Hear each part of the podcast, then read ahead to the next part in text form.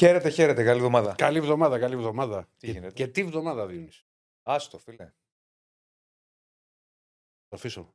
Εννοώ ότι και είχε και έχει πολλά. Έχουμε εθνική ομάδα. Έχουμε να συζητήσουμε πάρα πολλά. Έχει εθνική σήμερα. Έχει διαβολοβδομάδα. Έχει ντέρμπι που έρχεται με στο ποδόσφαιρο, Ολυμπιακός Παναθηναϊκός. Με νέο δήμαρχο η Αθήνα. Βεβαίως. Όχι μόνο η Αθήνα. Όχι, είχε εκπλήξει. Δούκα στην Αθήνα. Είχε ανατροπές. Είχε άσο ημίχρονο διπλό τελικό. Ανατροπές, ντέρμπι μεγάλο τον Μπούλογλου. Στη Νέα Φιλαδέλφια με Βούρο.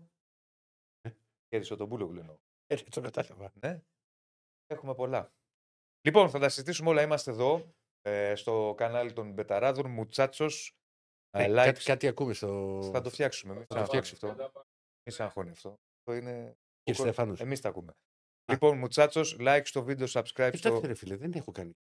Like στο βίντεο. Εσύ που είσαι έμπειρος. Like στο. Να τρέξουμε. Πολλά. Like στο βίντεο, subscribe στο κανάλι. Να βάλω φόρμα. Να βάλεις φόρμα. Πιο κοντά κι άλλο. Αν μου λέτε μία, δεν φαίνεται το πρόσωπό μου. Καλά. Ναι. Like στο βίντεο, subscribe στο κανάλι. Για να προχωρήσουμε. Μην ανησυχείς πάντως, ό,τι ακούμε τα ακούμε εμείς. Οπότε δεν τα ακούει ο κόσμος. Δηλαδή και εσύ να ακούσεις, δεν απασχολεί. Θα τα πούμε, έχουμε να συζητήσουμε πάρα πολλά σήμερα. Ευχαριστούμε πολύ και για τα καλησπέρα και σε όλους τους στέλνουν. Καλημέρα, καλησπέρα, ό,τι θέλετε. Μαζί μας. Ναι. Μαζί μας η BetShop. Βλέπετε εδώ, τα ωραία μπαλάκια της BetShop. Χορηγός. Θα δούμε και αποδόσεις για την εθνική και όχι μόνο. Θα έχουμε πολλή συζήτηση και πολλή ρεπορτάζ για την εθνική ομάδα. Θα έχουμε πολλή συζήτηση και πολλή ρεπορτάζ και με καλεσμένο εκλεκτό τον πρώτο Παναθηναϊκού για το βοτανικό και εν πάση περιπτώσει αν αλλάζει κάτι. Ναι, το αριστέχνη Παναθηναϊκού του κ. Μαλακάτε. Αν αλλάζει κάτι θα τα πούμε. Με την αλλαγή στη Δημαρχία ο κ. Δούκας παίρνει την Δημαρχία από τον κ. Μπαγκογιάννη και φυσικά όλα τα υπόλοιπα αναλύσεις, ρεπορτάζ, φουλ γιατί ξαναείπαμε μπήκε μια εβδομάδα η οποία έχει πάρα πολλά επιτέλους. Γιατί μας έλειψαν αυτές τις εβδομάδες στην αλήθεια. Να πούμε. Όταν μπαίνει διαβολοβδομάδα στην Ευρωλίγκα, εγώ λέω καλό χειμώνα. Άρα τον πες και την περασμένη εβδομάδα. Την περασμένη εβδομάδα το είπα γιατί παίξαμε φάνταση. Πρώτο είναι όταν παίζουμε φάνταση στην Ευρωλίγκα. Άντε καλό χειμώνα. Άκλαφτη πήγαμε. Δεν πειράζει. Λοιπόν, η εθνική η οποία αντιμετωπίζει την Ολλανδία σε ένα σούπερ μάτς, σε ένα παιχνίδι τελικό όπως τον έχουμε χαρακτηρίσει για το αντιπροσωπευτικό μας συγκρότημα. Δεν περίμενα ότι θα υπήρχαν ελπίδες. Δηλαδή πίστευα ότι οι Ολλανδοί θα πάρουν μια ισοπαλία με τους Γάλλους. Οκ, όμως πήγαν τα πράγματα καλά και μακάρι να πάνε και ακόμη καλύτερα σήμερα. Κοίτα, αυτό που θέλει η εθνική είναι να κερδίσει πλέον έστω και με ένα 0, γιατί δεν συζητάμε τώρα για το 4-0 να καλύψει το πρώτο παιχνίδι. Και αν το καταφέρει, θα πρέπει να μην χάσει από τους Γάλλους στην τελευταία αγωνιστική. Ναι. Λοιπόν, θα πάμε να. Δεθούμε με τον καλό φίλο και συνάδελφο, τον Σωτήρη Ταμπάκο, ο οποίος είναι μαζί μας. Καλώς τον. Ρεπόρτερ Εθνικής. Πολλά χρόνια ρεπορτάζ Εθνικής. Έχει φάει με το κουτάλι γενιές και γενιές διεθνώς, Σωτήρη. Ναι, και κρατάει ψητάχασες αυτά, Διονύση μου, γιατί έλειπε την Παρασκευή. Ναι. Παραδοσιακός κόσμου. Σημειώσεις. Όχι μόνο σημειώσεις. Το αρχείο του με τις συμμετοχές θα έχει. Δεσματίας. Πικ. Ναι, είναι. Και χαρτάκι. Είναι. Όπα. Θα το φτιάξουμε. Εμείς νάτος. Εντάξει. Πήρες πολλά χρόνια το ρεπορτάζ της Εθνικής. Πρέπει να είναι ο Σωτήρης. Κατά πολλούς είναι μια δεκάδα. Πρέπει να είναι ο Σωτήρης τώρα και το λέω και θα πάμε μετά θα μας πει. Από τους. Δεν έχω γνωρίσει εγώ άλλο δημοσιογράφο, τον οποίο γνωρίζω τόσο πολύ διεθνής. Και μιλάω πολύ σοβαρά. Κάνει χρόνια. Ναι. Μιλάω πολύ σοβαρά. Γεια σου, φίλε Σωτήρη. Καλημέρα, κύριε. Τι γίνεται. Καλά, εσύ. Αλλάξαμε. Το αρχείο το χάσαμε. Ηρακλή το χάσαμε το αρχείο όμως. Τι το χάσες, το χαρτί. Από την αρχή ξανά. Πού το χάσες το χαρτί. Δεν μπορεί να τάξει όλα τα χαρτιά. Δεν μπορεί να βέλεις, να τα γράψεις τα χαρτιά. Ηλεκτρονικά χάθηκε. Ξέρει ο Διονύσης. Ναι, καταλαβαίνω. Είχαμε λίγο κάποιες περιπέτειες στα γραφεία. Κάτι ατυχίες. Όλα καλά. Τι κάνατε, πώς είστε, χαίρομαι που σας βλέπω. Και εμείς, φίλε, και εμείς. Εντελώς διαφορετικό. Να σε ευχηθώ καλές εκπομπές, έτσι. Ξέρεις, μας παίρνει ο Ταμπάκος, θα βγεις σε 10 λεπτά. Τώρα το βγάλαμε εμείς. Θα βγεις σε 10, θα βγεις σε 5. Αυτά τα λέμε για το ραδιόφωνο. Ήμουν συνεχής, εντάξει, ήμουν on time, πιστεύετε. Ή... Κύριος, για Ταμπάκος έχεις πληρώσει 8 απόδοση. Πέρα από ρεπόρτερ εθνικής, ο Σωτήρης Ταμπάκος είναι και ο πιο έμπειρος παραγωγός στο Sport FM. Δεν υπάρχει πιο παλιός. Από τότε που θυμάμαι εγώ με τον Μπουμπίκα ήταν εκεί, λες και ήταν 20 χρόνια. Για να ξέρει και ο κόσμος, ο Ταμπάκος. Και ακολουθεί Πανούτσου, Κωνσταντίνα Πανούτσου. Και ακολουθεί Κωνσταντίνα Πανούτσου, την οποία έχουμε δίπλα εδώ. Ναι. Σε παίρνει τηλέφωνο ο Ταμπάκος και σου λέει: Πού αγορινά μου, τι κάνεις. Καλά, πολύ ωραία. Θα βγούμε σε 5 λεπτά και. Ναι. Του λέω: Θα πάρεις σε 7. Παίρνει σε 3. Ναι. Λοιπόν, πάμε Σωτήρη. Έχουμε σήμερα ματσάρα στην ΟΠΑΠ Αρίνα. Από όσο καταλαβαίνω, θα μας τα πεις εσύ, θα μας μεταφέρεις και κλίμα και το ρεπορτάζ της αγωνιστικής σκέψης του Πογέτ. Αυτό που διακρίνω εγώ είναι ότι, τουλάχιστον απ' έξω, εσύ τα ξέρεις καλύτερα, βλέπω μια εθνική η οποία το πιστεύει πάρα πολύ. Μια αυτοεπίθεση στα ύψη. Έτσι ασπάζομαι εγώ την όλη ατμόσφαιρα και το όλο κλίμα. Πραγματικά, αυτό το βλέπεις και τώρα που έχουμε φτάσει στο σημείο να διεκδικούμε με μεγάλες επιθανότητες και αξιώσεις την πρόκληση στα τελικά. Από τα προγραμματικά του Euro, είναι κάτι το οποίο το εντοπίζεις από την πρώτη στιγμή εδώ και περίπου 2,5 χρόνια. Θυμίζω ότι ακριβώς πριν ήταν το Nations League που βγήκαμε πρώτοι και κερδίσαμε και την άνοδο, και υπάρχει αυτή η δεύτερη ευκαιρία μέσα από τα προγραμματικά, μετά τα προγραμματικά, μέσα από τα play-off του European Qualifiers το Μάρτιο. Εάν δεν καταφέρει τώρα η Ελλάδα να είναι πρώτη-δεύτερη, θα διεκδικήσει την ευκαιρία της. Θα τα πούμε αργότερα για το ποια είναι η πιθανή ομάδα. Αλλά ναι, το κλίμα στο εσωτερικό της ομάδας είναι πάρα πολύ καλό. Είναι καιρό πάρα πολύ καλό το κλίμα, δεν είναι τις τελευταίες εβδομάδες, το τελευταίο δίμηνο-τρίμηνο. Αλλά βλέπεις πλέον ότι οι ποδοσφαιριστές Διονύση και Ηρακλή ότι αποκτούν και εμπειρίες και αποφεύγουν και πολλές φορές τα λάθη τα ατομικά. Έχουν μεγαλώσει ποδοσφαιρικά ποδοσφαιριστές που κάνουν μεταγραφές ευρωπαϊκούς συλλόγους. Για παράδειγμα, θα πω τον Μαυροπάνο, που ένα παιδί που έφυγε από τη Στουτγκάρντ και πήγε στην West Ham, ανέβηκε επίπεδο. Ο Χατζηδιάκος, μια μιλάμε για τους Στόπερ, που έφυγε από την Αλκμαρ και πήγε στην Κάλιαρη. Σαφώς είναι περισσότερες οι απαιτήσεις στην Σεριά. Και άλλα παιδιά. Βλέπεις πώς έχουν προοδεύσει. Τους έχει κάνει πάρα πολύ καλό η εθνική ομάδα. Τα παιχνίδια σε ψηλό επίπεδο. Όλα αυτά μας οδηγούν στο ότι η εθνική ομάδα φτάσει κοντά. Να πέτυχε ένα πολύ σπουδαίο στόχο απέναντι σε Γαλλία και Ολλανδία. Οι Γάλλοι θα περάσουν πρώτοι στον όμιλο, το συζητάμε, θα βρεθούν στα γήτα της Γερμανίας. Οι Ολλανδοί όμως σήμερα παίζουν και αυτή την πρόκλησή τους. Και το σημαντικό επίσης είναι ότι την πίστα την έχει ο αντίπαλος. Χθες ο Κούμαν στις δηλώσεις είπε ότι η Ελλάδα κάτι κάνει εδώ τώρα, έχει αλλάξει το πράγμα. Πρέπει να είμαστε προσεκτικοί, συγκεντρωμένοι. Δεν είναι εύκολο το παιχνίδι για τους Ολλανδούς, οι οποίοι θα έχουν την πίεση. Yeah. Είναι μια μεγάλη ευκαιρία και νομίζω, Διονύση, Ηρακλή, ότι για να πετύχεις ένα στόχο, μια πρόκληση στην τελική φάση, πρέπει να κάνεις μια μεγάλη νίκη. Με ομάδες όπως η Ολλανδία, για παράδειγμα. Το είπαν και χθες στην συνέντευξη τύπου, νομίζω ο Μπακασέτας το είπε. Ναι, το είπε και ο Μπακασέτας. Και ο Μπακασέτας και ο προπονητής. Κοίτα, Σωτήρη μου, η Εθνική έχει κάνει αυτό που έπρεπε να κάνει, δηλαδή δεν έχασε βαθμούς σε κάποιο μάτς το οποίο θα την είχε. Θεωρητικά δηλαδή που πρέπει να τα πάρεις να κερδίσεις τους Ιρλανδούς, το Γιβραλτάρ. Το Γιβραλτάρ και πολύ άδεινο. Είχε εκεί το απόλυτο και ως εκ τούτου έχει πλέον τη δυνατότητα να παίξει μια καλή ζαριά, ας πούμε, σήμερα με τους Ολλανδούς. Δηλαδή, αν είχε κερδίσει την Ιρλανδία, δεν το συζητούσαμε τώρα. Ενώ νομίζω ότι έτσι πρέπει να είναι ο τρόπος με τον οποίο πρέπει να λειτουργεί η Εθνική σε όλα τα προκριματικά. Δηλαδή, τα παιχνίδια που πρέπει να πάρει, πρέπει να τα κερδίζει, να μην έχει γκέλα άδεινα. Σε παράδειγμα, τώρα λέω σε κάποιον όμιλο με τη Γεωργία, δεν σου λέω για παλαιότερες εποχές που δυσκολευόταν να κερδίσει και τη Μάλτα κάποιες φορές. Με γκολ στο 91, θυμάμαι μια φορά τη Μάλτα του Τωροσίδη, αν δεν κάνω λάθος. Για να μπορέσει να παίξει μετά το μεγάλο μάτς όπως έχει έρθει τώρα το πρόγραμμα. Δηλαδή, είναι ένα παιχνίδι στο οποίο, εάν κερδίσει η Εθνική, αποκτά βάσιμες ελπίδες. Δηλαδή, να πεις ότι θα παίξουμε με τους Γάλλους, που τώρα διάφοροι, η δεύτερη δεκάδα της Γαλλίας ή και η τρίτη, οι παιχταράδες έχουν μέσα. Δεν είναι εύκολο, αλλά νομίζω ότι ένα-ένα τα βήματα. Ας κερδίσεις σήμερα τους Ολλανδούς που δεν είναι εύκολο. Δεν ξέρω αν μπορούμε την ώρα που μιλάμε, κύριε Στέφανε, μου λες εσύ, ή αλλιώς το κάνουμε μετά. Μπορούμε να πετάμε και καρτές.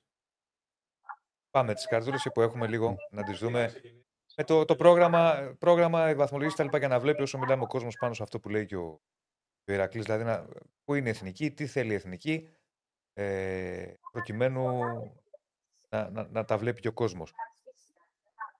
Εδώ είναι το αποτέλεσμα της προηγούμενης αγωνιστικής με το μεγάλο διπλό που πήρε η Εθνική, που έπρεπε να το πάρει. Είχαμε πει και τότε ότι ήταν ένα μάτς με τους Ιρλανδούς, Σωτήρη, με μεγάλο πρέπει. Τα κατάφερε και τα κατάφερε και με τρόπο ωραίο, θα το πω έτσι. Δηλαδή, πιστικό τρόπο. Με πιστικό τρόπο. Ναι, θύμισε λίγο Εθνική.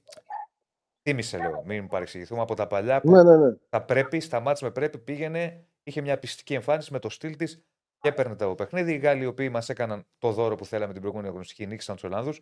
Για πάμε και επόμενη κάρτα για τα πιο φρέσκα. Εδώ λοιπόν είναι η βαθμολογία. Και εδώ δείχνει τι ακριβώς θέλουμε να πετύχουμε. Με τους Ολλανδούς να έχουν ένα μάτς λιγότερο. Αν σήμερα το τύρι κάνουμε το θαύμα, νομίζω ότι μετά το αγκαλιάζουμε. Έτσι δεν είναι? Κοίτα, αν κάνουμε σήμερα τη νίκη απέναντι στους Ολλανδούς, έχουμε ρεπό την προτελευταία αγωνιστική, υπάρχει ένα φιλικό με τη Νέα Ζηλανδία και υποδεχόμαστε τη Γαλλία για δύο αποτελέσματα. Νίκη ή ισοπαλία. Και πάλι δεν είναι εύκολο. Να το πει και ο προπονητής εχθές. Ακόμα και να νικήσουμε σήμερα τους Ολλανδούς, τίποτα δεν είναι τελειώσει. Χρειάζεται ψυχραιμία, όχι νευρικότητα, καθαρό μυαλό, προσήλωση στο στόχο και φυσικά να μην επαναλάβουμε λάθη που έγιναν στο μάτσο του Αϊτχόφεν. Υπάρχει και το απίθανο σενάριο, γιατί επειδή μιλάμε για ποδόσφαιρο. Να βάλεις 4 γκολ. Να κερδίσεις με 4-0 την Εθνική και να τελειώσεις σήμερα. Αλλά εντάξει. Απίθανο. Δύσκολο. Απίθανο. Θα έλεγα πιο βατό από όλα, αυτά που συζητάμε για πιθανότητες κτλ., είναι να πάρει αποτέλεσμα η Ιρλανδία από την Ολλανδία την πρωτοβουλευτική αγωνιστική. Στην Ιρλανδία παίζουνε? Όχι. Ιρλανδία νομίζω. Νομίζω ότι είναι Ολλανδία. Θα το βρούμε, Αλλά νομίζω Ολλανδία. Ναι, το κοιτάξουμε. Βέβαια να πούμε. Δηλαδή, αυτό μπορεί να συμβεί δηλαδή. Ναι, είναι πιο πιθανό. Δηλαδή σήμερα, αν χάσει δηλαδή η Ολλανδία, θα είναι με την ψυχολογία κάτω. Μπορεί δηλαδή να αποφεληθεί και να πάρει αποτέλεσμα. Ναι. Δεν είναι εύκολη ομάδα η Ιρλανδία. Και βέβαια να πούμε ότι υπάρχει και το σενάριο να πάμε μετά με τα μπαράζ. Έτσι που είναι και το πιο. Είναι πιθανό για αυτό. Πιθανό που εκεί με Καζακστάν παίζουμε. Και Γεωργία. Είναι Ελλάδα, Καζακστάν. Η Τουρκία είναι πλέον εκτός. Περνάει από τέσσερα τελικά. Άρα είναι, τα ημιτελικά είναι Ελλάδα, Καζακστάν. Νούμερο 2 Ελλάδα, νούμερο 3 Καζακστάν. Και το ένα που είναι η Γεωργία πάει με την τέταρτη ομάδα που είναι ως επιλαχόσα πλέον το Λουξεμβούργο. Παίζει δηλαδή Γεωργία και Λουξεμβούργο στη Γεωργία. Μονή ημιτελική και μετά. Ο τελικός θα γίνει με κλήρωση που θα γίνει από την UEFA. Θα γίνει κλήρωση που θα γίνει το μάτσι και άδρα. Σε μια τέτοια περίπτωση, που είναι και το πιο πιθανό, είναι ομάδες οι οποίες είναι στα μέτρα της Εθνικής. Δηλαδή, θέλω να πω ότι εδώ που έχουμε φτάσει έχουμε πολλές πιθανότητες και αξιώσεις, αν θέλετε, να πάμε στα τελικά του Euro. Νομίζω ότι η βάση αυτή είναι. Αυτό θα γίνει ούτως ή άλλως. Δηλαδή, αν δεν καταφέρουμε τώρα κάτι στον όμιλο, έχουμε την ευκαιρία μπροστά μας. Μοναδική ευκαιρία με ομάδες που είναι στα μέτρα μας και έχει δείξει η ομάδα την τελευταία τριετία ότι αυτά τα παιχνίδια μπορεί να τα καθαρίζει, όπως καλή ώρα πριν από μερικές μέρες στο Δουβλίνο με την Ιρλανδία. Και αν πάμε και παλιότερα, πρόσφατα τέλος πάντων, στο Nations League κερδίσαμε και τη Βόρεια Ιρλανδία και το Κόσοβο. Ομάδες που μέχρι πριν από 3-4 χρόνια δεν κερδίζαμε. Χάναμε. Είναι μάτς που απέμπουμε. Παίζοντας καλά ή μέτρια, ξέρω εγώ για παράδειγμα. Αυτό είναι μεγάλη παρακαταθήκη. Το έχουμε επαναφέρει σε μεγάλο βαθμό. Πέρα τα καλά κλίματα που υπάρχουν, το καλό κλίμα που υπάρχει στην ομάδα, μια καλή φουρνιά ποδοσφαιριστών που έχουν βάλει εμπειρίες. Το είπε χθες ο Μπακασέτας. Είναι ένας συνδυασμός πραγμάτων. Και το ότι οι παίχτες έχουν αποκτήσει εμπειρίες και το καλό κλίμα, αλλά πλέον έχονται τα αποτελέσματα με τις ομάδες που κάποτε μέχρι τα τελευταία 6-7 χρόνια δεν κερδίζαμε, τα χάναμε. Και παίζει πολύ μεγάλο ρόλο για μένα, ξέρεις ότι πάρα πολλοί παίχτες πια. Παίζουν σε ευρωπαϊκές ομάδες. Πια έχουμε και σε καλές ευρωπαϊκές ομάδες. Δηλαδή, έχουμε παίχτη στη Λίβερπουλ. Ο Τσιμίκας, ο Γιακουμάκης από τη στιγμή που πήγε στο εξωτερικό, έχει βελτιωθεί. Έχει άλμα. Μιλάμε τώρα, όχι απλά βελτίωση. Όπως το πες, άλμα, Διονύση. Γενικά, οι εμπειρίες που μαζεύεις όταν παίζουν τα παιδιά στην Ευρώπη, εκεί δουλεύουν και βελτιώνονται πολύ και σαν παίκτες. Γιατί το έχουμε πει πολλές φορές με τον Διονύση εκπομπές, όταν υπάρχει ένας πιτσιρικάς μια μεγάλη ομάδα, για μένα είναι προτιμότερο να δοθεί δανεικό στο εξωτερικό και ας πάει να παίξει τη Β' Ολλανδίας. Να παίζει. Το θέμα να παίζει. Ναι. Να παίζει. Στο εξωτερικό. Ο Γιακουμάκης Έφυγε, είναι τρανό παράδειγμα ο Γιακουμάκης. Ένα παιδί στην Ελλάδα δεν έκανε κάτι, δεν εμφανίστηκε ποτέ. Πήγε στη Φέλλο, πρώτος σκόρερ στην Ολλανδία. Μετά βήμα-βήμα πήγε στη Σέλτικ. Πρωταθλήματα που ταιριάζουν σε Έλληνα ποδοσφαιριστή, σε επιθετικό. Σωστό. Και τώρα βρίσκεται σε μία από τις πιο πλούσιες ομάδες του MLS. Θυμίζω, η Ατλάντα FC είναι η δεύτερη πιο πλούσια ομάδα στο MLS πίσω από την Inter Miami του Λιόνελ Μέση και του David Beckham. Είναι η δεύτερη πιο αυτοπληρωμένη, το έχει το μεγαλύτερο μπάτζετ. Ναι. Εκεί που αγωνίζουν δουλειά. Και είναι βασικός. Και αν βάλουμε εδώ το ρόστερ της ομάδας, επειδή λέμε για παραδείγματα ποδοσφαιριστών που παίζουν στο εξωτερικό, ο Πλακοδήμος ήταν βασικός στην Μπενεφίκα. Πήγε στην Νότιχαμ. Ο Ρότα, επίσης τρομακτική εξέλιξη. Όταν θυμάμαι την εθνική ομάδα, τον πρώτο διάστημα που είχε έρθει η επιτρόφανση, δεν αυτό το παιδί πώς στέκεται, πώς μπορεί να σταθεί στην εθνική ομάδα. Έχει φοβερή βελτίωση και ο Ρότα. Αριστερά υπάρχει ο Τσιμίκας και ο Ηρακλή. Ο Γιαννούλης. Θυμάμαι ότι πέρυσι ο Ρότας στην ΑΕΚ που έκανε φοβερή χρονιά. Δηλαδή, για μένα ήταν από τους κορυφαίους στην ΑΕΚ. Βελτίωση, πολύ καλή. Όπως ο Τσιμίκας, όταν πριν πάει φυσικά στη Λίβερπουλ, κάνει το αγροτικό του. Και πάει μέχρι και στη Δανία και παίζει. Κοίτα, ο Τσιμίκας σε μια περίπτωση στη Λίβερπουλ δεν παίζει. Είναι όμως στον οργανισμό της Λίβερπουλ, με ό,τι αυτό συνεπάγεται. Είναι στην Αγγλία. Μέχρι και το διπλό που πρέπει να παίξουν. Ναι, η Αγγλία είναι μια ένταση. Μια κατηγορία.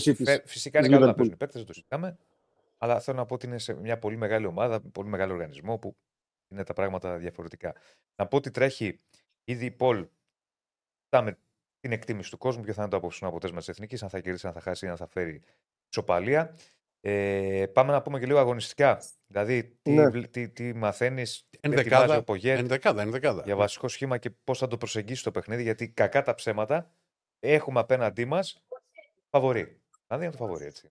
Ομάδα η οποία δεν πρέπει να σε πιάσει το ρυθμό της. Είναι πραγματικότητα. Το θέμα είναι τι κλίμα έχουν στα αποδυτήρια οι Ολλανδοί.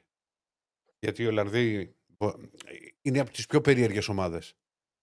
Δεν μιλάμε για ταλέντο, δεν μιλάμε τώρα για πλούσιο ρόστερ, δεν μιλάμε για τέτοια πράγματα. Πάντα έχουν φρουνιά, πάντα έχουν παιχταράδες. Αλλά σκοτώνονται μόνοι τους. Για πλάκα. Ας ξεκινήσουμε την Ολλανδία, πιάσει την πιάσαμε. Πολλά προβλήματα αγωνιστικά.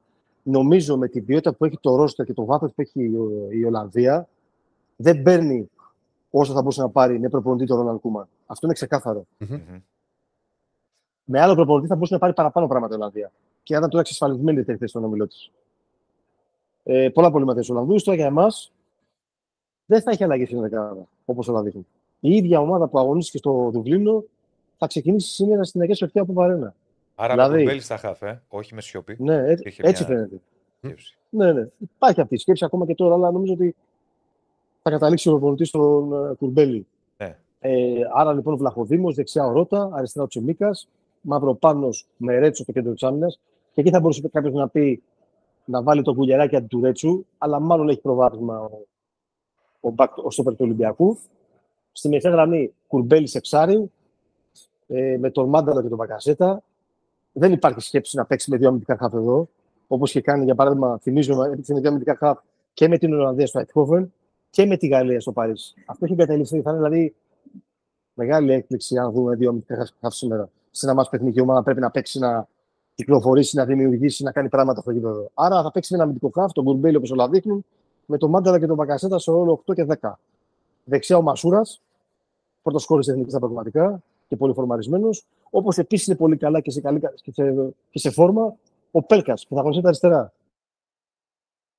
Και στην κορυφή ο Γιακουμάκης. Νομίζω θα βρει πάντα Γιακουμάκη. Κοίτα, θεωρώ ότι θα βρει χώρους. Δηλαδή. Και το στυλ των Ολλανδών, δεν είναι ομάδα η οποία θα παίξει. Θα έχει χώρους. Το θέμα είναι πρέπει να έχει τρεξίματα και αυτοί που είπε ο Μπακασέτας και ο Μάνταλος μαρκάρει και ο Μπακασέτας πρέπει να βοηθήσει στο αμυντικό κομμάτι και ο Πέλκας και το Μασούρα. Είμαι σίγουρος, ο Μασούρας γυρνάει, δεν είναι πίσω να καλύψει, θα κάνει τα τάκλινγκ, θα κάνει τα πάντα. Εγώ λέω ότι θα πρεσάρει. Για μένα είναι μεγάλο δώρο που δεν θα παίξει ο Γκάκπο. Είναι μεγάλο θέμα. Είναι μεγάλο δώρο. Ο Γκάκπος στο πρώτο μάτς μας είχε κάνει άνω κάτω. Μας είχε κάνει σταθώσει πάρα πολύ. Αλήθεια. Είναι σημαντικό ότι δεν παίζει ο Γκάκπο. Το ζητούμενο είναι, νομίζω. Τι έλεγε Διονύση. Τώρα εντάξει, ποτέ που θα πάει ένα μάτς, δεν πρέπει σε καμία περίπτωση να πάμε με το ρυθμό των Ολλανδών. Οι Ολλανδοί μπορεί να μην έχουν τη φουρνιά που είχαν πριν από κάποια χρόνια.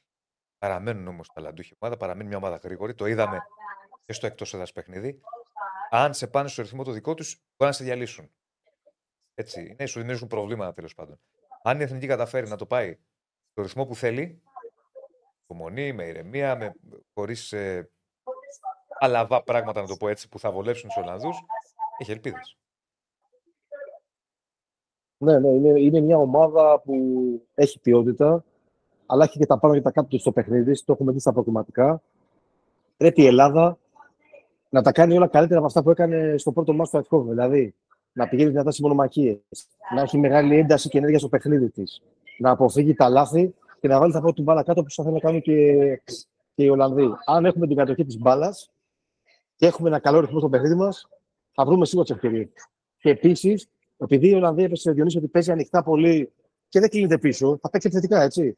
Αυτή είναι η πραγματικότητα. Αυτό μας βολεύει, γιατί μπορούμε εμείς στο γρήγορο transition να είμαστε απαιτητικοί. Το κάνουμε με πολύ καλό τρόπο αυτό στο Δουβλίνο. Θυμίζω το δεύτερο γκολ ήταν από το γρήγορο transition. Oh. Τη μεγάλη μπαλιά του Μάνταλου και την ενέργεια μετά του Γιακουμάκη, του Πέλκα και το τελείωμα του Μασούρα. Ναι. Τώρα από κόσμο. Καλά, ακόμα δεν έχουμε sold out. Ναι, μέχρι το απόγευμα στο βράδυ είχαν φύγει περίπου 19-20.000. Ναι. Sold out δεν έχουμε ακόμα. Θα δούμε αργότερα εκεί νωρίς το απόγευμα αν θα έχει τελικά sold out το match. Τιμές ξέρουμε. Δεν άκουσα. Τιμές. Ναι, είναι 15 τα οποία έχουν εξαντληθεί. Τα 15 ευρώ έχουν εξαντληθεί. Ναι. Είναι 25, 35 και 50. Δεν είναι τα αυστηρία αυτή, είναι ακριβά. Εντάξει, ακριβά είναι τα 35 και τα 50. Ναι, 15-25 normal είναι. Ναι, σωστά. Ναι, εντάξει, κύριε, μισό λεπτάκι. Τώρα για να τα λέμε κιόλα. Γιατί έχουμε πει κατά καιρούς για τα ακριβά εισιτήρια. Παίζει Ελλάδα-Ολλανδία. Πού να βάλεις το εισιτήριο 5 ευρώ. Όχι. Απαξιώνεις και το προϊόν. 15-25 είναι μια χαρά. 35-50 να το συζητήσουμε. Αλλά τώρα δεν ξέρω, τα 50 είναι VIP. Τι είναι. Κάπου θα είναι τα VIP κυρίως. Ναι. Εντάξει, VIP πόσο να πάνε. Αλλά και για VIP είναι φιλικό. Γιατί συνήθως οι ομάδες τα VIP τα βάζουν στο Θεό. Δεν μπορεί να το βάλεις παραπάνω στην εθνική ομάδα, αλλά και πάλι 45 ευρώ για παράδειγμα στι υπόλοιπες θύρες, γιατί σε κάποιες θύρες είναι 45 ευρώ, σε αρκετές θύρες είναι ακριβό το. Δηλαδή, αν θέλει να πάει κάποιος μπομπάζ με δύο παιδιά, πάλι δεν είναι τώρα, ακριβό. Θα μπορούσες να το πας 15-25 και μετά να πας τα VIP. Να το πας κάπως έτσι. Τα πήραν τα λίγα όμω. Στο κέντρο να βάζεις και κάποια 30. Κάποια 30. Το 45 πράγματι, μέσα στο καλή θύρα που λέμε. Καλή θα είναι. Είναι ακριβό. Εντάξει, εγώ πιστεύω άμα είχε μέχρι 19 χθες, όπως μας είπες, ένα 25, ίσως και 30, γιατί μπορεί να αποφασίσουν να πάνε, κάποιοι, να πάνε και τελευταία. Και να πάνε...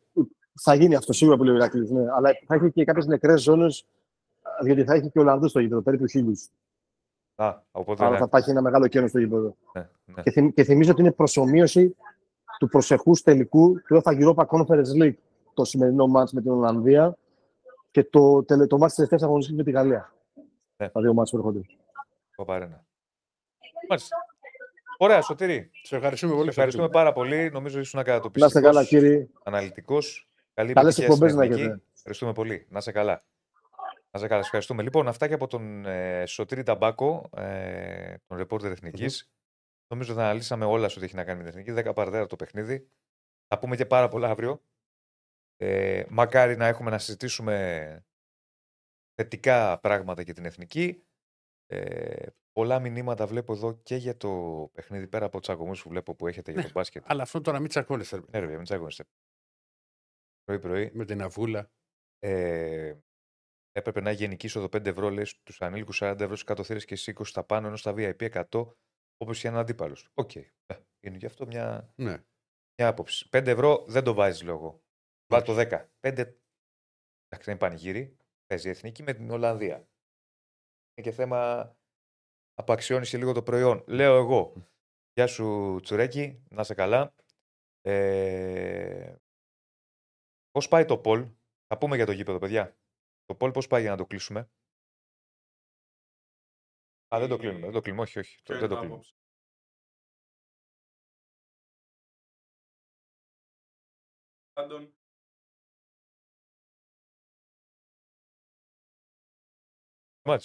Μάλιστα. Λοιπόν, ρωτάτε πολύ, δεν ξέρω, έχεις κάτι άλλο να προσθέσεις για Εθνική. Όχι. Οπότε θα τα συζητήσουμε. Έχεις φτιάξει μια κάρτα. Για Μασούρα θα τη βάλουμε μετά στον Ολυμπιακό. Ας είναι με την Εθνική. Το Μασούρα και το τι. Τα όσα κάνει που είναι. Το Μασούραρο. Εθνική. Το Γιώργαρο. Για το ποια μάτσα απομένουν για τα προγραμματικά τώρα το είπαμε, φίλε μου. Θα παίζουμε με τους Γάλλους. Πολύ πράος λέει ο Ηρακλής. Σας τίποτα, όχι. Όχι, δεν ούτε Λουίζε πια.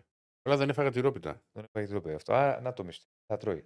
Το τζιτώνει η τυρόπιτα. Λοιπόν, έχουμε και λέμε. Ρωτάτε, κλείσαμε το κεφάλαιο εθνικής. Θα συζητήσουμε και άλλα πράγματα μετά και για το Μασούρα.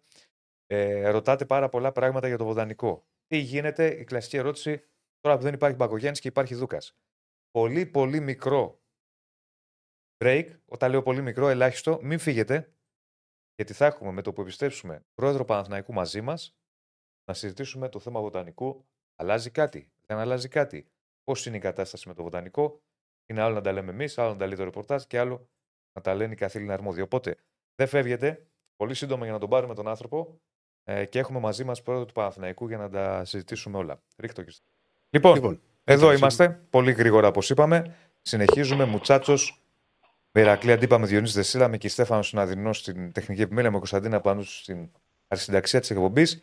Και έχουμε μαζί μας τον πρόεδρο του Παναθηναϊκού Αθλητικού Ομίλου, τον πρόεδρο του Ερασιτέχνη Παναθηναϊκού, όπως θέλετε. Εγώ προτιμώ να το λέω Παναθηναϊκός Αθλητικός Όμιλος, τον κύριο Παναγιώτη Μαλακατέ, για να συζητήσουμε για αυτό το θέμα της διπλής ανάπλασης του βοτανικού. Κύριε Μαλακατέ, καλημέρα. Καλημέρα σας. Καλημέρα σας. Καλημέρα και καλή εβδομάδα. Καλή εβδομάδα. Ευχαριστούμε. Σε αυτό που είπες και εγώ Παναθηναϊκό Αθλητικό Όμιλο το προτιμώ. Καλύτερα. Και μάνα του λόγου. Και μάνα του λόγου, έτσι. Τώρα πια βέβαια που και το ερασιτεχνικό είναι τυπικά, γιατί όπως ξέρετε όλες οι ομάδες πρωταγωνιστούν και είναι σε επαγγελματικά πρότυπα. Βέβαια, έχουν συμβόλαια, δεν είναι όπως τα παλιά τα χρόνια, ας πούμε. Έτσι. Λοιπόν, θέλω να μιλήσουμε λίγο για το θέμα της διπλής ανάπλασης, γιατί χθες είχαμε αλλαγή στη Δημαρχία. Αναλαμβάνει ο κ. Δούκας αντί του κ. Μπαγκογιάννη. Ο κ. Μπαγκογιάννη είναι αυτός ο οποίος στήριξε πάρα πολύ τη διπλή ανάπλαση, το έφερε, συζητήσατε, προχωρήσατε. Το κλασικό ερώτημα των φίλων του Παναθηναϊκού είναι το εξής. Αλλάζει κάτι στο βοτανικό?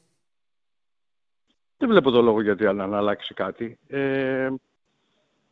Μιλάμε για ένα τεράστιο έργο και για την Αθήνα και για τον Παναθηναϊκό, το οποίο έτυχε της συντριπτικής πλειοψηφίας αποδοχή από τον κόσμο του Παναθηναϊκού. Ψηφίστηκε και στη Βουλή και στο Δήμο από όλα τα κόμματα. Είναι ένα έργο πνοής. Δεν έχω καμία ανησυχία ότι κάτι μπορεί να αλλάξει και δεν υπάρχει λόγος να αλλάξει. Άρα λοιπόν, για να το καταλάβουμε περισσότερο, να το καταλάβει ο κόσμος, θυμίζω ότι έχουν πέσει υπογραφές με την κοινοπραξία, αν θυμάμαι καλά το Μάιο. Έχουν κατά σειρά υπάρξεις συμφωνίες Δήμου, ΠΑΕ, Παναθηναϊκού, ΑΕΠ Ελαιώνα, υπάρχουν συμβάσεις υπογεγραμμένες, υπάρχει ανάθεση στην κοινοπραξία όπως είπατε, όλα προχωράνε όπως πρέπει και όπως ήταν σωστό να γίνει. Οπότε ναι, δεν καταλαβαίνω προσωπικά γιατί πρέπει ο κόσμος του Παναθηναϊκού να ανησυχεί. Είναι ένα έργο ζωής και για τον Παναθηναϊκό και για την Αθήνα και είναι ένα έργο το οποίο θα γίνει. Άρα λοιπόν αυτό που λέτε είναι ότι δεν έχει να κάνει με το ποιος είναι ο δήμαρχος από τη στιγμή που έχουν ξεπεραστεί όλα τα υπόλοιπα. Αν δεν κάνω λάθος, δεν ξέρω τι έχει πει ο κύριος Δούκας, δεν ξέρω αν έχει εκφραστεί ανοιχτά και αν γνωρίζετε εσείς. Η παράταξη πάντως του κυρίου Δούκα στα Δημοτικά Συμβούλια παλαιότερα, η παράταξή του λέω, η παράταξη την οποία πλέον εκπροσωπεί, είχε ψηφίσει υπέρ. Αυτό θυμάμαι. Ακριβώς, αυτό είπα. Δεν ήταν μόνο η παράταξη του κυρίου Δούκα, ήταν και η παράταξη που πρόσκειται στην πλευρά του ΣΥΡΙΖΑ. Ήταν ομόφωνη η απόφαση μέσα στα Δημοτικά Συμβούλια για όλες και τις συμβάσεις και τη δημοπράτηση που έγινε τελευταία για τα έργα που αφορούν την ανάπτυξη της περιοχής του Ελαιώνα γενικότερα, οπότε όλα έχουν προχωρήσει όπως θα έπρεπε να έχουν προχωρήσει και είναι πολύ καλό για όλους. Δεν υπήρξε κάπου κάποια συγκεκριμένη αντίρρηση ή αντίδραση ότι όχι δεν πρέπει να γίνει, γιατί να γίνει κτλ. Ήταν μια ομόφωνη απόφαση και έτσι θα προχωρήσει. Ναι. Μια και σας έχουμε τώρα μαζί μας, πού βρισκόμαστε τώρα σε αυτό το κομμάτι της διπλής ανάπλασης? Αναφέρομαι και στο θέμα του ερασιτέχνη, το οποίο είστε ο πρόεδρος του Παναθηναϊκού Αθλητικού Ομίλου, το είπα ερασιτέχνη, αλλά είπαμε της μάνας του λόχου, αλλά των εγκαταστάσεων, αλλά και στο ποδοσφαιρικό. Σε τι φάση βρισκόμαστε τώρα? Είμαστε στη φάση που μέσα στο προσεχές διάστημα θα προχωρήσουν η έκδοση των οικοδομικών αδειών. Mm-hmm. Θα γίνει αντίστοιχα και ο διαγωνισμός για την ανάληψη του εργολάβου που θα κάνει τα έργα της ανάπτυξης της περιοχής και θεωρώ ότι μέσα στο χρόνο, αρχές του επομένου, θα ξεκινήσουν ουσιαστικά όλα τα έργα και για τα τρία κομμάτια που αφορούν το ποδοσφαιρικό γήπεδο, τις εγκαταστάσεις του Ερασιτέχνη και τα έργα των υποδομών. Άρα είμαστε μέσα στο χρονοδιάγραμμα που είχαν θέσει άπαντες, δηλαδή και για τον Ερασιτέχνη και για το ποδοσφαιρικό γήπεδο. Ακριβώς. Μιλάμε για την περίοδο 26, την αγωνιστική περίοδο 26-27, να έχουμε στεγαστεί Ερασιτέχνης και ΠΑΕ κανονικά στα καινούργια μας γήπεδα. Μάλιστα. Και μια τελευταία ερώτηση και ευχαριστούμε πάρα πολύ για αυτή την τοποθέτηση, ας πούμε, και να τα ξεκαθαρίσουν τα πράγματα, γιατί πολλοί κόσμοι ρωτάει από χθες. Μια και σας έχουμε μαζί μας, αφού νομίζω ότι το λύσαμε το θέμα του γηπεδικού. Με τι στόχους μπαίνει φέτος ο Παναθηναϊκός Αθλητικός Όμιλος στα τμήματά του, γιατί εγώ βλέπω μια εξέλιξη και μια αναβάθμιση στα ρόστερ των ομάδων. Είναι η ιδέα μου. Όχι, είναι η πραγματικότητα. Κάναμε φέτος μια περαιτέρω αναβάθμιση, την οποία κάνουμε σιγά σιγά χρόνο με το χρόνο, ανεβάζοντας το επίπεδο από όταν πρωτοεκλεγήκαμε τον Ιούλιο του 20. Νομίζω κάθε χρόνο τα τμήματα ισχυροποιούνταν. Νομίζω ότι και φέτος είμαστε καλύτερα από κάθε άλλη χρονιά. Από εκεί και πέρα υγεία να έχουμε. Στόχους να διεκδικήσουμε όλους τους τίτλους στα τέσσερα αγωνιστικά τμήματα. Σίγουρα να έχουμε πολύ καλές επιδόσεις και στα υπόλοιπα θεωρούμενα μικρά, όπως ο στίβος, η κολύμβηση, το πινκ-πονγκ, σκοποβολή, γιατί ο Παναθηναϊκός έχει 27 αγωνιστικά τμήματα και 21 ΜΕΑ. Και τον μπάσκετ μαξίδιο διεκδικεί πρωτάθλημα. Νομίζω ότι είμαστε σε ένα πάρα πολύ καλό δρόμο, ώστε να μπορέσουμε να διεκδικήσουμε όσους περισσότερους τίτλους καταφέρουμε στο τέλος να πετύχουμε. Πρώτα ο Θεός να έχουμε υγεία και ευελπιστώ στο τέλος της χρονιάς να έχουμε καταφέρει να έχουμε κερδίσει αρκετούς τίτλους. Ωραία. Και κάτι τελευταίο δεν έχει να κάνει με τον Παναθηναϊκό. Επειδή γνωρίζω πολύ καλά ότι στις προβλέψεις ποδοσφαιρικές, τουλάχιστον στα ευρωπαϊκά του Παναθηναϊκού, είχατε πέσει μέσα το καλοκαίρι. Όχι σε όλες. Όχι σε όλες. Στο 90%. Είχα και αστοχίες. Με τη Μαρσέιγ δεν είχατε πέσει μέσα. Με τη Μαρσέιγ είχα πέσει μέσα και με την Ντύπρο, όπως τη λέμε. Ντύπρο, ναι. Εθνική σήμερα πώς βλέπουμε, τι πρόβλεψη κάνουμε?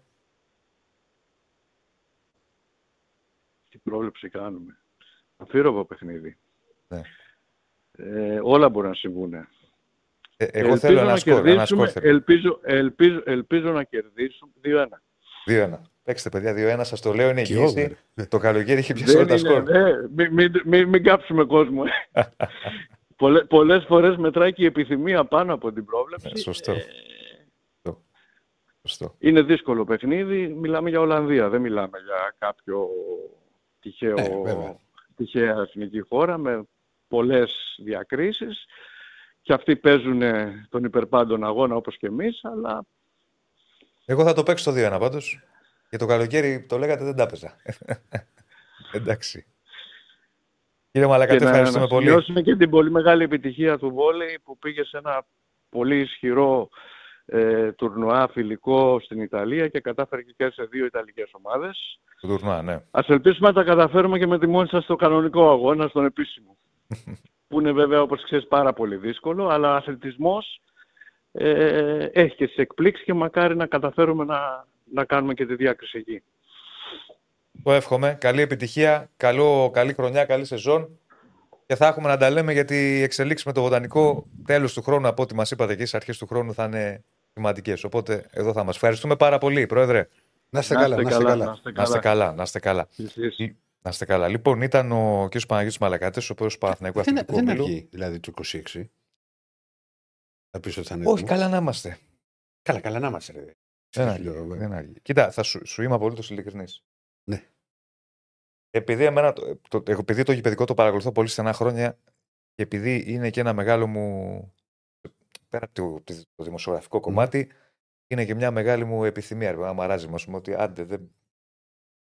Τώρα τελευταία πρέπει να σου το έχω ξαναπεί. Με τα ευρωπαϊκά παιχνίδια. Πηγαίνω έξω και βλέπω τα ευρωπαϊκά γήπεδα. Ακόμη περισσότερο λέω τι θα γίνει. Δηλαδή το 26 εμένα από τώρα που το είπες, μου φαίνεται αιώνας. Καλά δεν είναι. Όμως μου φαίνεται. Δεν είναι, πίστεψε με. Μου φαίνεται. Μου φαίνεται αιώνας. Ειλικρινά σου μιλάω. Λοιπόν, ακούσαμε τον κύριο Παναγιώτη Μαλακάτη, τον πρόεδρο του Παναθηναϊκού Αθλητικού Ομίλου. Είδες τώρα τα γήπεδα και έχεις την πράγκα. Καλά, της Μαρσέγγινη. Περίμενε λίγο να πω. Συγγνώμη, δεν προλάβανε. Μισό λεπτό και θα τα πούμε για την πράγκα. Μας είπε λοιπόν ότι δεν τίθεται κάποιο θέμα με την αλλαγή δημαρχίας. Δηλαδή, ο κύριος Δούκας αναλαμβάνει, αλλά δεν υπάρχει. Έχουν πέσει υπογραφές, έχουν ξεπεραστεί αυτά τα εμπόδια. Οπότε προχωράει κανονικά ο Βοτανικός. Στην Ελλάδα βέβαια είσαι. Αλλά δεν νομίζω να υπάρχει κάποιο θέμα. Για πες μου. Για την Πράγκα, τι μου λέγεις. Όχι, λέω, έχεις δει την Πράγκα, έχεις δει το. Μασαλία, της Χάιφα. Και της Χάιφα, είναι ωραίο γήπεδο. Δνήπρο, εντάξει, δεν ήταν τώρα. Το Κόζιτο που πήγα κάτι φοβερό, δεν ήταν κάτι. Της Χάιφα, ωραίο, ναι. Ωραίο. Και αυτό που δεν θα δεις. Μακάρι κάποια στιγμή να αλλάξουν τα δαμέρια σταματή.